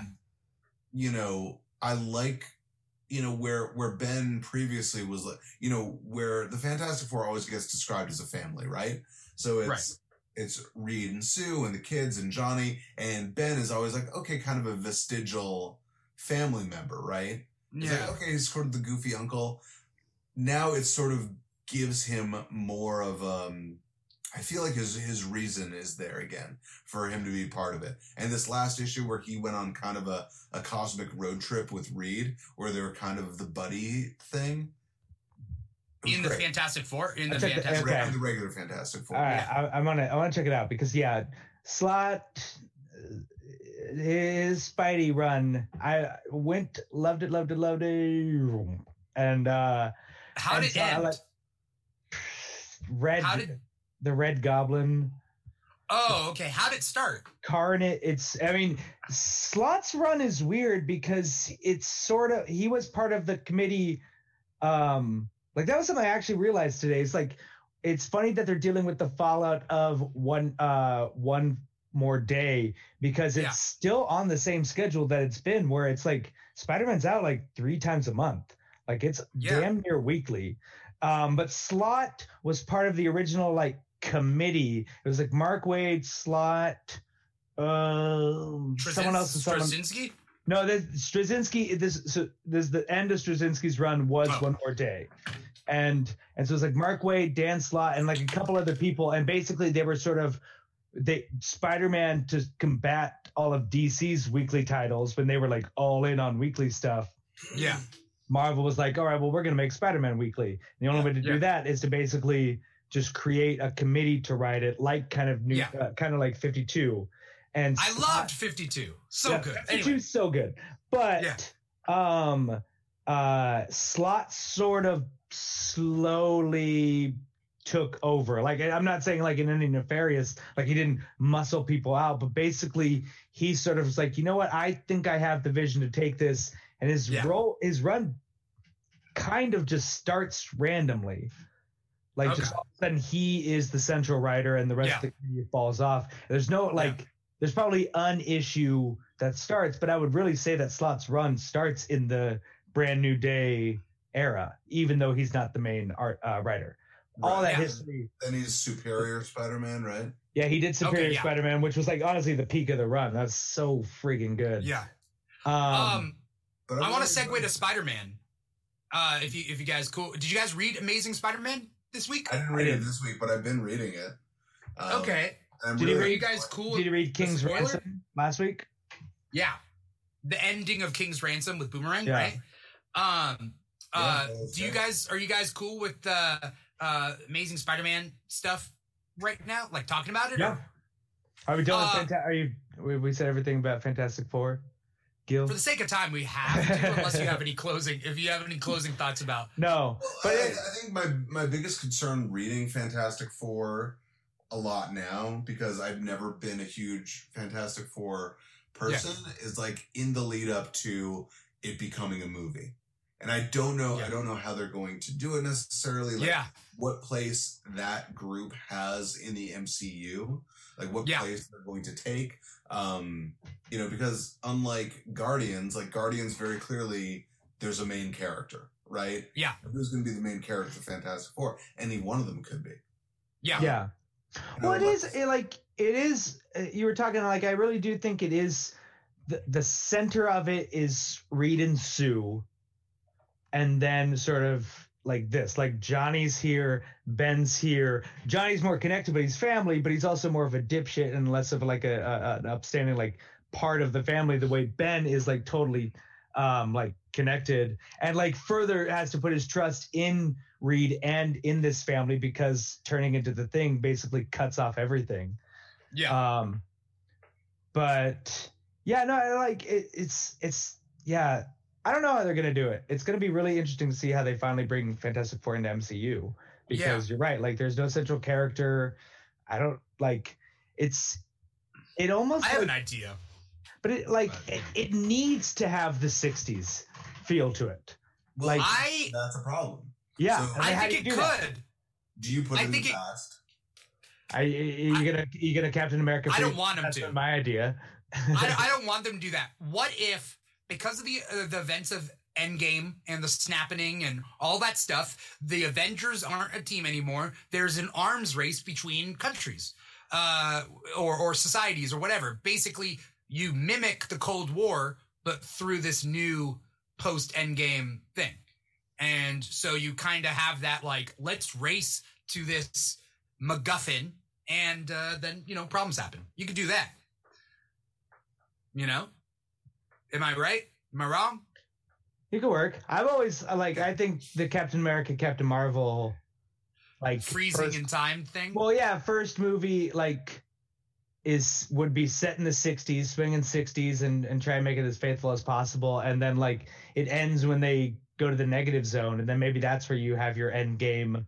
The snap finally breaks the hole in the negative zone they've been looking for, and they come back. Yeah. But then again, but then it's just like, all right, we're gonna deal with another superhero. out of yeah. That's what I'm Fish out of water story. Yeah. But it's just like, it's, but it's also like I want to see it like look like a freaking like Jack Kirby '60s man from Uncle flying cars kind of thing. Like I want to see like a James Bond '60s Batman feel, but at the same time, the only way to do it is to actually set it in the past. And then you have to freeze them and get them out of the picture, and they come back to the present. It's like Marvel's Yeah. already done that twice, and yeah, well, I mean, you're saying twice, but then we also have like a lot of other fish out of water stories I do not Yeah. want. Like Thor number one was fish out of water. I don't need that. Like we we're gonna they're gonna retread the same thing. So I don't know. I think that like maybe an homage could help. We gotta But let's move on to to, answer, some more yeah, answer your question. Amazing Spider-Man was awesome. Uh, this new one. Yeah, 66. Yeah. Uh, uh, I also, I, I think, but there's a twist at the end. There's a twist. You want to know? You want to know the twist, Gil? Uh, I'm I'm gonna read it. I'm gonna read it. I'm sorry. So no, so I'm no. sorry twist. to knock this one down. I like the twist Okay. at the end of last issue. I'm excited with everything, Mm. with all the places that Kingpin is around the the Marvel universe right now. Yeah, Um, I wonder if we're leading to a Kingpin thing there has to be something going on. Yeah, Yeah. because yeah. you know I feel like him becoming mayor. Um, like right now it feels like it's just the status quo and nothing's changing. But I Yeah. kind of want to see it blow up in a Lex Luthor kind of way because if if it's just the status quo for now, then it's almost like why did you do it? It's just putting him in someplace other than being a, a criminal, you know? Yeah. yeah. But, I, but at the same time, like, it, it's because it's not, it, it's when they did Norman Osborn as head of uh, Hammer, like, that was just like, as soon as that happened, hit the clock. Um, Yeah, like, this fair. is obviously not going to last. Whereas, I mean, obviously, mayor of New York is a powerful position, but it's not end all be all. And so it's just like, I wouldn't mind a slow simmer, but at Yeah. the same time, it's just like, this is like, this is obviously has the potential to be a full event. like Yeah. the fall the fall of Fisk or something like that like to really like New York becomes a war zone or whatever like I mean Yeah. you kind of get like little hints and teases but like it's one of those things of like I can I'm not I'm not minding that we're not getting to that downfall but at the same time yeah you're right it's definitely like we're building towards something and he's in he's got a lot of hands and pies because he's a big guy And I, I Uh, generally like that Spider Man is doing the same thing we've been talking about with Nightwing. I mean, doing it in sort of a more convoluted way, but it is doing that remix thing of like, let's bring in Norman and Harry and all of these elements that you know from Spider Man for the last 50 years, and let's put it all into the soup again and and and remix it and like relitigate some things and clean up some things and clean up some Yeah.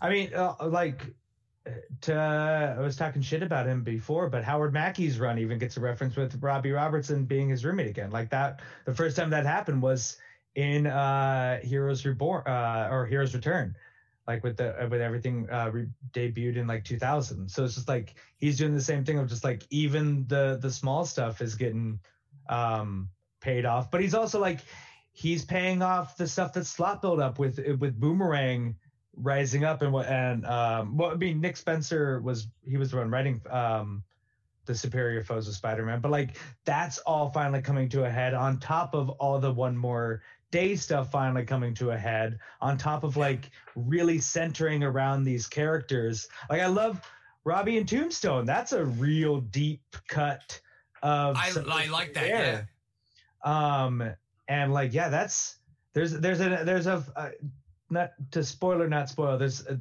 they do basically 66 serves as the epilogue of what of the arc like it is it's not striking out really any more story it's more sort of like finishing up what was on the table most recently and Yeah. then we're going to deal with the um well we we can talk about this rose coming back um Yeah.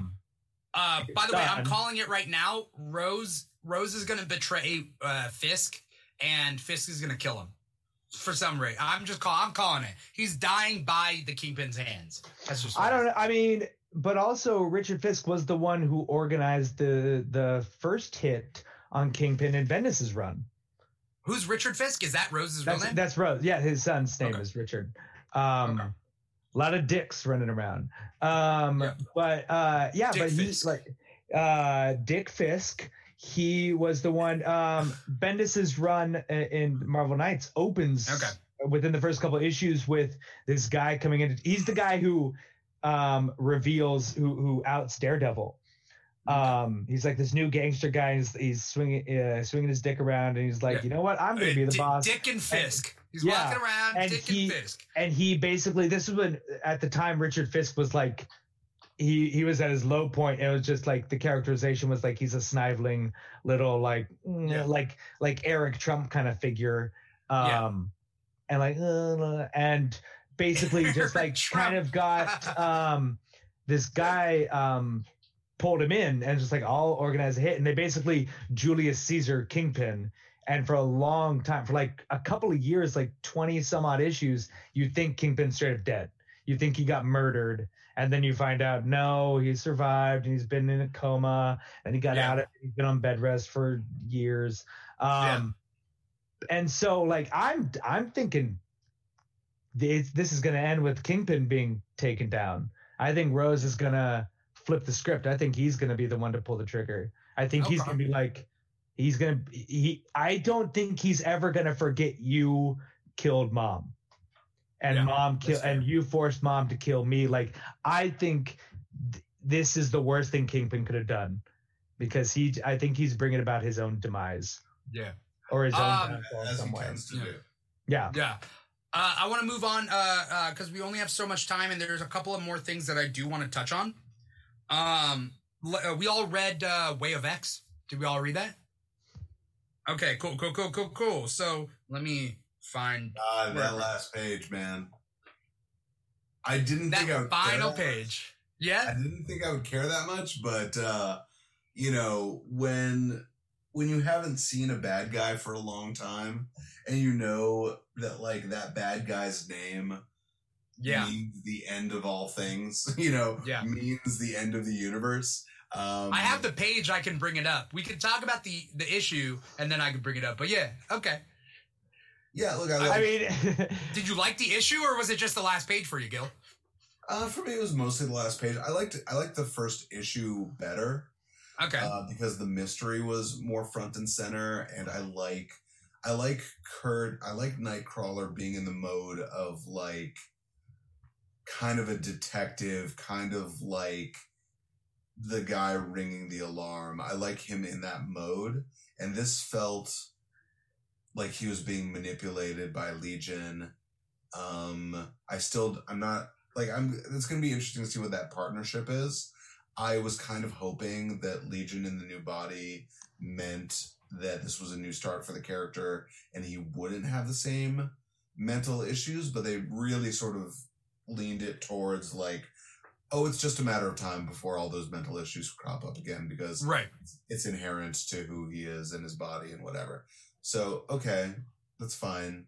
but just that is that is an interest. I I I hear what you're saying because it kind of becomes frustrating i i if it's just like, all right, we'll return to status quo. But I feel like the journey Kurt is on um, with it and like confronting the um, but the Crucible um, thing in the first issue, the the Crucible ceremony, and like with all this resurrection and all this talk about resurrection, it's like, what do you do when it's yeah when you have someone like Legion where it is just like he can't he can never come back whole like we're just gonna keep resurrecting him and he's just a ticking bomb like Yep. what do you By do the way, if you, what if do you do? read Wolverine this week? i did not it's down it's waiting I did for me. not. No. The, can I spoil it a little bit? Yeah, that's cool. Because they end I'm up gonna tell you the last page of Amazing Spider-Man. you say it. they use the cloning process to create a Wolverine that is a virus to the vampires. So, like, there's so Wolverine is like consents to having a second Wolverine around, and he uses it as a decoy to draw in the vampires and like fuck them up. So it's like, okay, well, it's showing the dark side of this cloning thing. So if they can create a second Wolverine that exists just to be a dirty bomb, like like something's wrong with this cloning process. Something's wrong with this Yeah. idea of like, oh, we can just create human beings whole cloth out of nothing.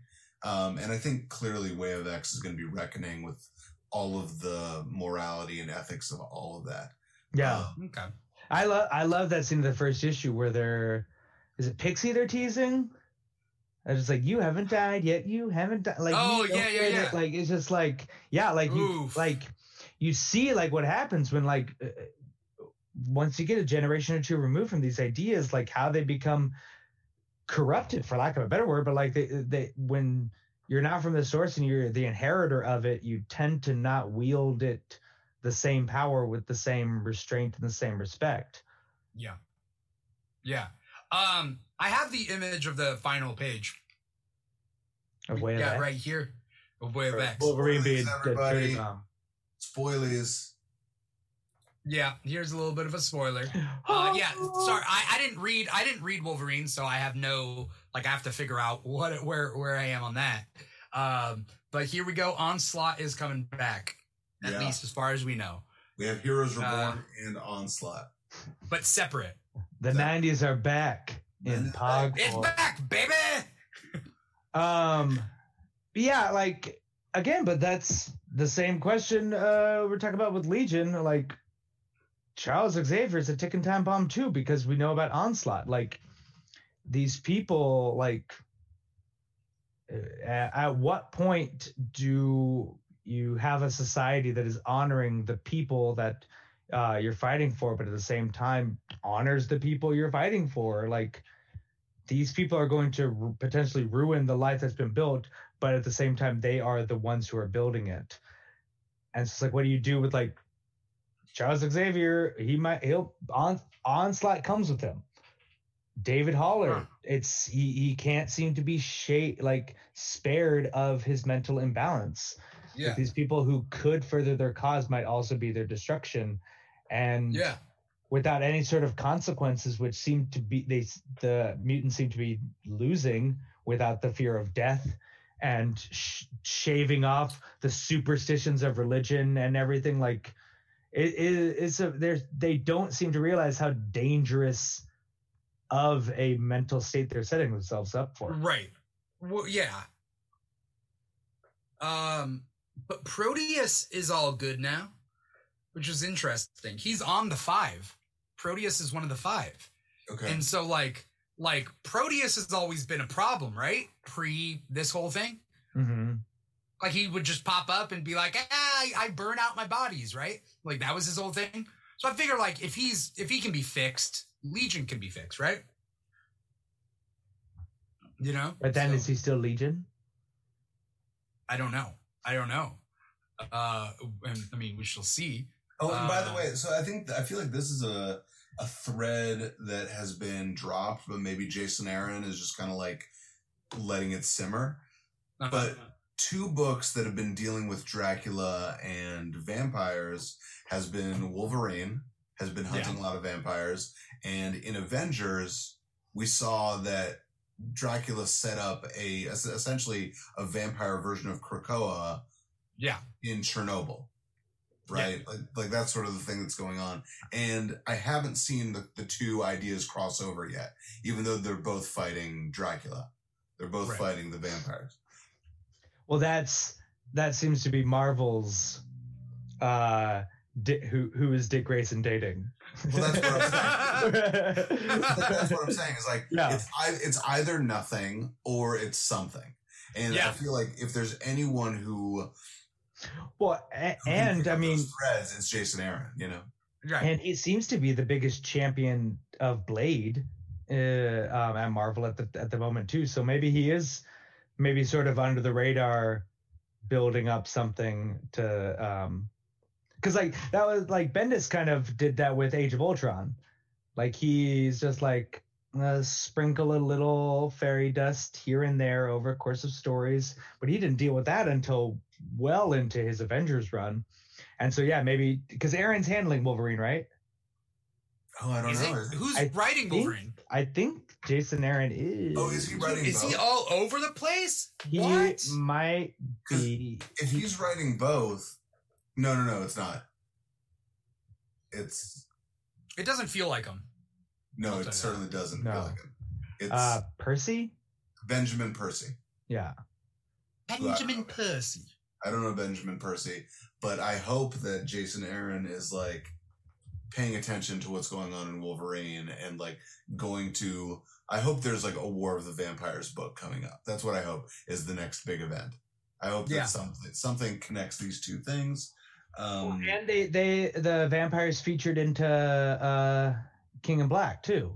yeah, but that was also very much. But that that's what led into Well, no, no, but but, but um, yeah, like I'm saying, it's like that's another thing that's raising their profile. So I think you might be like if, if these sto- like we have two congruent storylines handling it. Yeah, that tends to mean that Marvel's setting uh setting up some track to pay Yeah. off on the line. Yeah. I have faith that both these companies are going to do something with these things. Sure, maybe Dick and Barbara versus Dick and Starfire is small potatoes. That's not a huge plot point, but I feel like Dracula and the Vampire is a big plot point that Marvel would pick up on the fact that there's Well- multiple things going on. to connect both of them may be uh, Dick Grayson, Barbara Gordon, and Starfire will follow the leads of Wolverine, Cyclops, and Jean Grey, and finally embrace a thruple lifestyle. yeah. It's possible. It's It possible. I, I, I don't think DC's, also- gonna, DC's going to do that, but all right. Marvel has had a, a, a marked increase in uh, Wolverine is queer. Like there's been a marked increase in content, sort of saying, yeah, Wolverine. He's he's definitely leaning into no Wolverine's kind of the Marvel Constantine. He knows I- everyone. I don't and he buy it. everyone. I don't buy that though. That that's not my my view of Wolverine. Not hashtag Cyclops, not my Jean. Wolverine. No, no, no, it's not about that. It's it's Wolverine, Jean Grey, and Cyclops are a thruple, but not. It doesn't mean that Cyclops and, and Wolverine are uh, together. It's just that they're sharing the same woman, and then Well- Cyclops also has Emma Frost on the other end. Yeah. Because again, my idea of Emma Frost is she doesn't need a man anyway. She's with Cyclops because of her love for Cyclops, and she's not she's not participating in anything extra. You know what I mean? Like uh, Emma Frost is almost just- as, she's almost asexual or as sapiosexual. right. It's a bit more about anything. Like, power.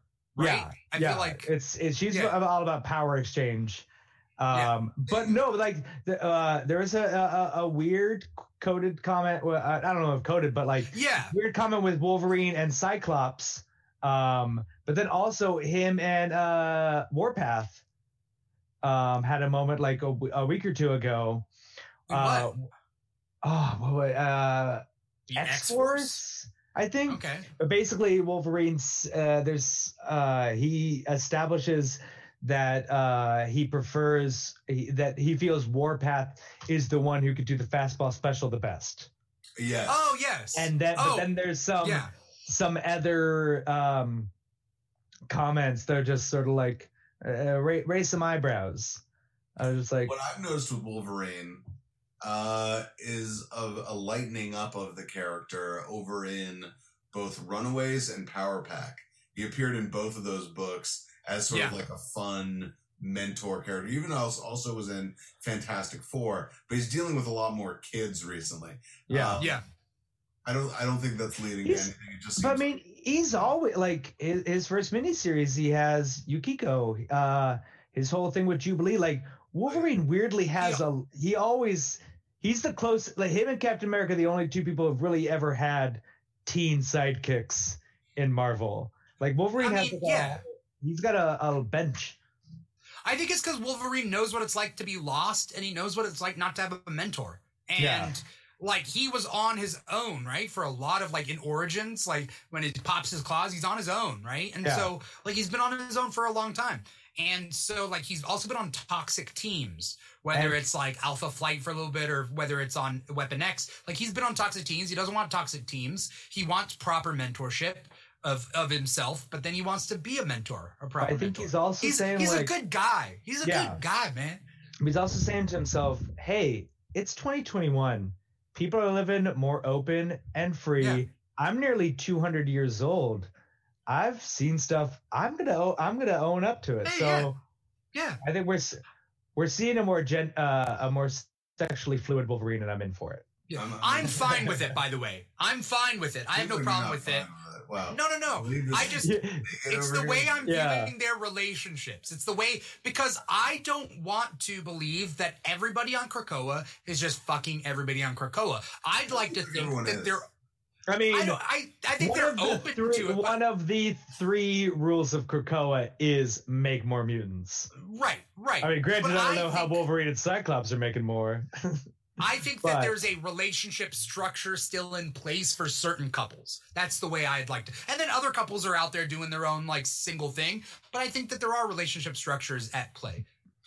Is there anything in particular you guys also? Because I can, I can do speed round. Because I can go Uh, through like or five past. yeah. Uh, let, let's let's do a speed run and then we'll we'll do plugs and, and we'll call it a night. Um, um really Good. quick. Oh, okay. I don't have that. I actually only have certain pictures left anyway. I don't have that much space. good. Yeah. Ru- Right. Runaways, just okay. I I like it because I think it's bringing up a lot of questions. Yeah. Um, uh, again, what do I like, you Gil? What do I like? I like teams and I like relationships. Like and teen- Runaways, Runaways teens doing and that. Teens. Yeah. Also, also, dang, Gertie looking good. I'm just, I'm just Looking saying good. that. She's- Yeah. She grew up. Uh, she grew up well. Uh, Star Yeah. Trek Year Five, good. I did have that for you. Yeah. Star Trek Year Five, good. Uh, you know, we're going back to the times of Surak. We're seeing the origins of, of logic on Vulcan. Uh, I'm into it. Uh, Daredevil, you know, I'm starting to get annoyed of this back and forth, uh, Matt in prison, out of prison thing. Uh, I'm loving seeing Elektra as Daredevil. Do not care about this twin brother fucking thing. Uh, do not care about Daredevil in prison anymore. Like, if you want to make the book just Elektra as Daredevil, I'll be here for it. I don't need the everything else is just kind of annoying to me right now. Yeah. Okay. Uh, Justice League, pretty good. Uh, I liked it. Yeah. I do Yeah. like it. Yeah. I'm I'm al- I'm also digging the Justice Great League Dark. character moments too, especially Yeah. between Yeah. uh, everything with uh, with with uh, Green Arrow and Black Canary. Yeah. Uh, yeah. and Kendra also like you know it's it's one of these maxims that I have all the time is that Brad Meltzer is pound for pound one of the best character writers in comics. Like just really makes characters feel like they've known each other forever. I think Bendis really has that too. Um, Yeah. he's Uh, yeah. Yeah.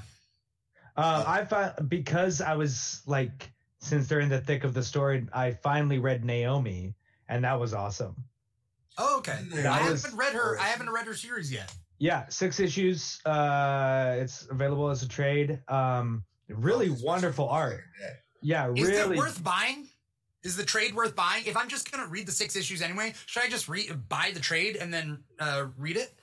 I- if you're a Bendis head, it's it's definitely something to own.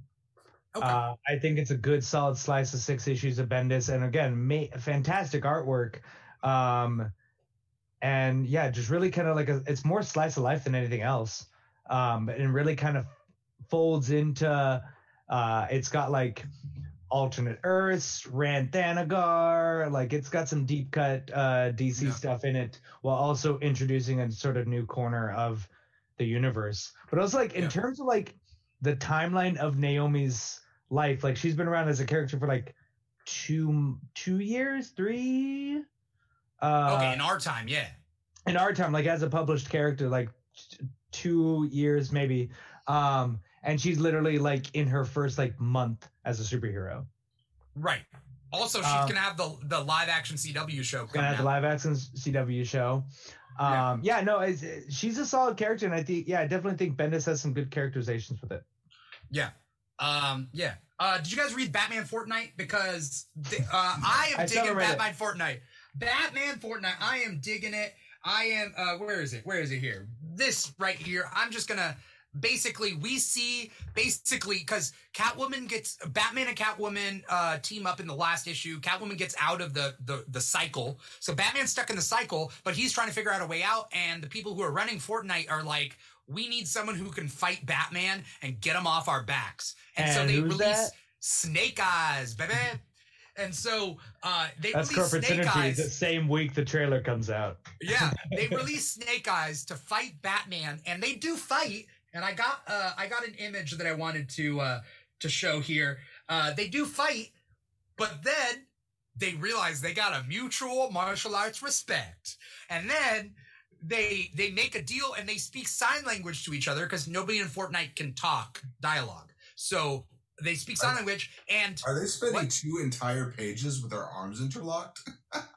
no, no, they they interlocked once because Did they do it Snake again? Eyes is about he's about to fall off the mountain and and Batman saves him and then they speak they speak the sign language and then they they make a deal. So basically uh. Snake Eyes Snake Eyes sacrifices himself so that Batman wins the match and then comes out of the loop.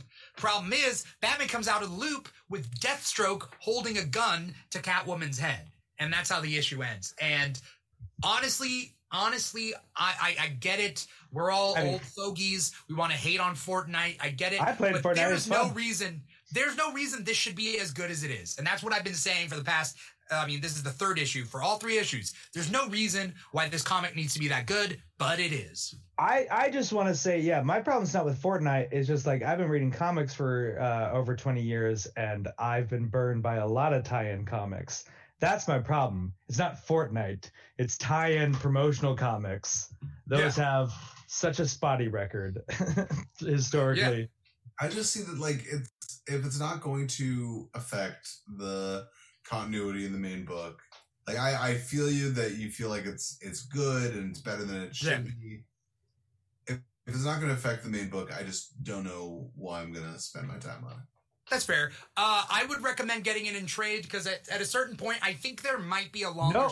lasting consequence to it. I No, think this there you- might. no. You need to buy this in single issues Oh. because you get a promo code. You Fortnite, do for and you get Fortnite, but Gil's not you get playing skins. Fortnite. All no, right. yeah, no, it, it's it's one of those like you're sitting down, you, you see it, you pick it up. Like it's like I I fi- like I was behind on my books and caught up today, and literally like I had nothing at work, and so I just sat, and it was just like it was Yeah. almost a full day's work to get caught up on what I had like let lax for like a couple weeks to be able to talk on this show. And it's just like, Yeah. I, yeah, I don't want to add six issues of a comic that's just fun and has no impact or, or, like if it's if the art doesn't grab me or, or if the, the writing's not terribly compelling, yeah, Yeah. I'll get to that Um, maybe. Yeah. Uh, we gotta we gotta call it a night though. Um, um, we we I don't know what else there was to uh do, but we did a speed round a little bit. Uh, Well, thank you uh, guys. The one Do you thing I- guys have closing thoughts? I was gonna say uh Kentaro uh Miri died or Mira. Uh we talk a lot about uh Western comics and he did uh Berserk. Um Mm. this amazing manga that's turned into one of the most disturbing animes I've seen. Um Yeah. at least in sequences. It's it's a it's a messed up story, but it's like but he's such an amazing artist. But he died 54, like really young. Um but yeah, he he was he was uh one of the big figures in in, in manga and so yeah, his loss uh is a big loss. Yeah, rest in peace. Yeah. Um uh as we as we close up this episode, thank you uh to the audience out there who's been watching this the whole time. Uh uh uh thank you to Gil, obviously. Thank you to Trevor. Throw my link Um, in the chat again. Yeah, uh uh Gil, you wanna do uh let's do closing plugs. What do you got, Gil? Yeah, of course. So uh, this Saturday night, uh, a show that I'm producing. We're starting a new show with Alonzo Bowden, who you know from Last Comic Standing, uh, and Wait, Wait, Don't Tell Me. It's going to be a monthly show where he brings comics on to do stand up, and then they sit down with him for an interview. Uh, this first episode has a crazy, insane lineup, including Jackie Kashian, Blaine Capatch, Mal Hall, Liz Miele. The, it's it's the Justice League of comedians, and you have to go to nowheretime.com, get those tickets, um, grab those tickets. You don't want, you're not going to want to miss this show. It's really special. All right, all right. Trevor, you got anything coming up? Uh g- get tickets to Gil's show and I'm going to plug Dark on Netflix. It's this crazy German sci- sci-fi show. Uh 3 seasons, 26 episodes, just finished it last night with one of my roommates and it's crazy pants. It's All right. it's like the densest time travel narrative I've seen like on uh TV. Like it's it's super crazy dense. You literally need, a flow chart at times to kind of follow it, but it's just it's a lot of solid characters. It never it never loses the dramatic tension as you get further and further down the rabbit hole of like up its own ass sci-fi time travel. All right, cool, cool, cool. Uh, for the sake of time and for the sake of my bladder, let's uh, we're gonna close out. Thank you guys for watching Comic Talk. Uh, it's one of those uh, Keeg shows where we, you know, talk about comics. It's pretty much in the title. The Keeg does a bunch of other geek related shows, such as the Keeg Back, which is every Friday night. That is tomorrow night. We are playing Game Apart, which is the Game Apart app. Uh, it's a cool app with a bunch of games in it, and we're gonna be playing that live. And we invite everybody to watch the show and play along with us. Uh, it's really cool and it's free to play. So definitely uh, stick around. That is 9 p.m. Pacific time on Friday nights. That is the Keeg back. And on Saturday, we have the Keeg Live where we're talking about Power Rangers and just celebrating the whole history of that uh, with, two awesome guests, Nuv the Poet and James McGee Moore. And um, you can find both of them on TikTok. And uh, just stay tuned to all our social media Instagram at the Keeg Show, TikTok at the Keeg Show. Trevor, do you want me to explode? Do you need something to say? Do you have something to say? Power Rangers RPM. I'm with you.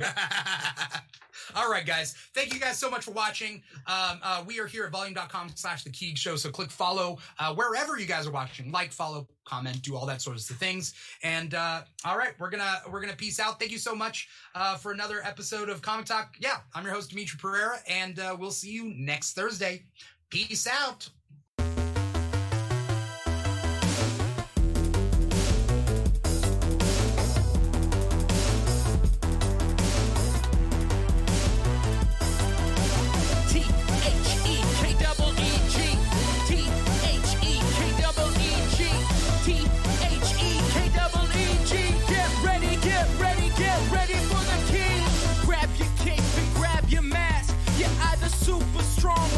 super fast.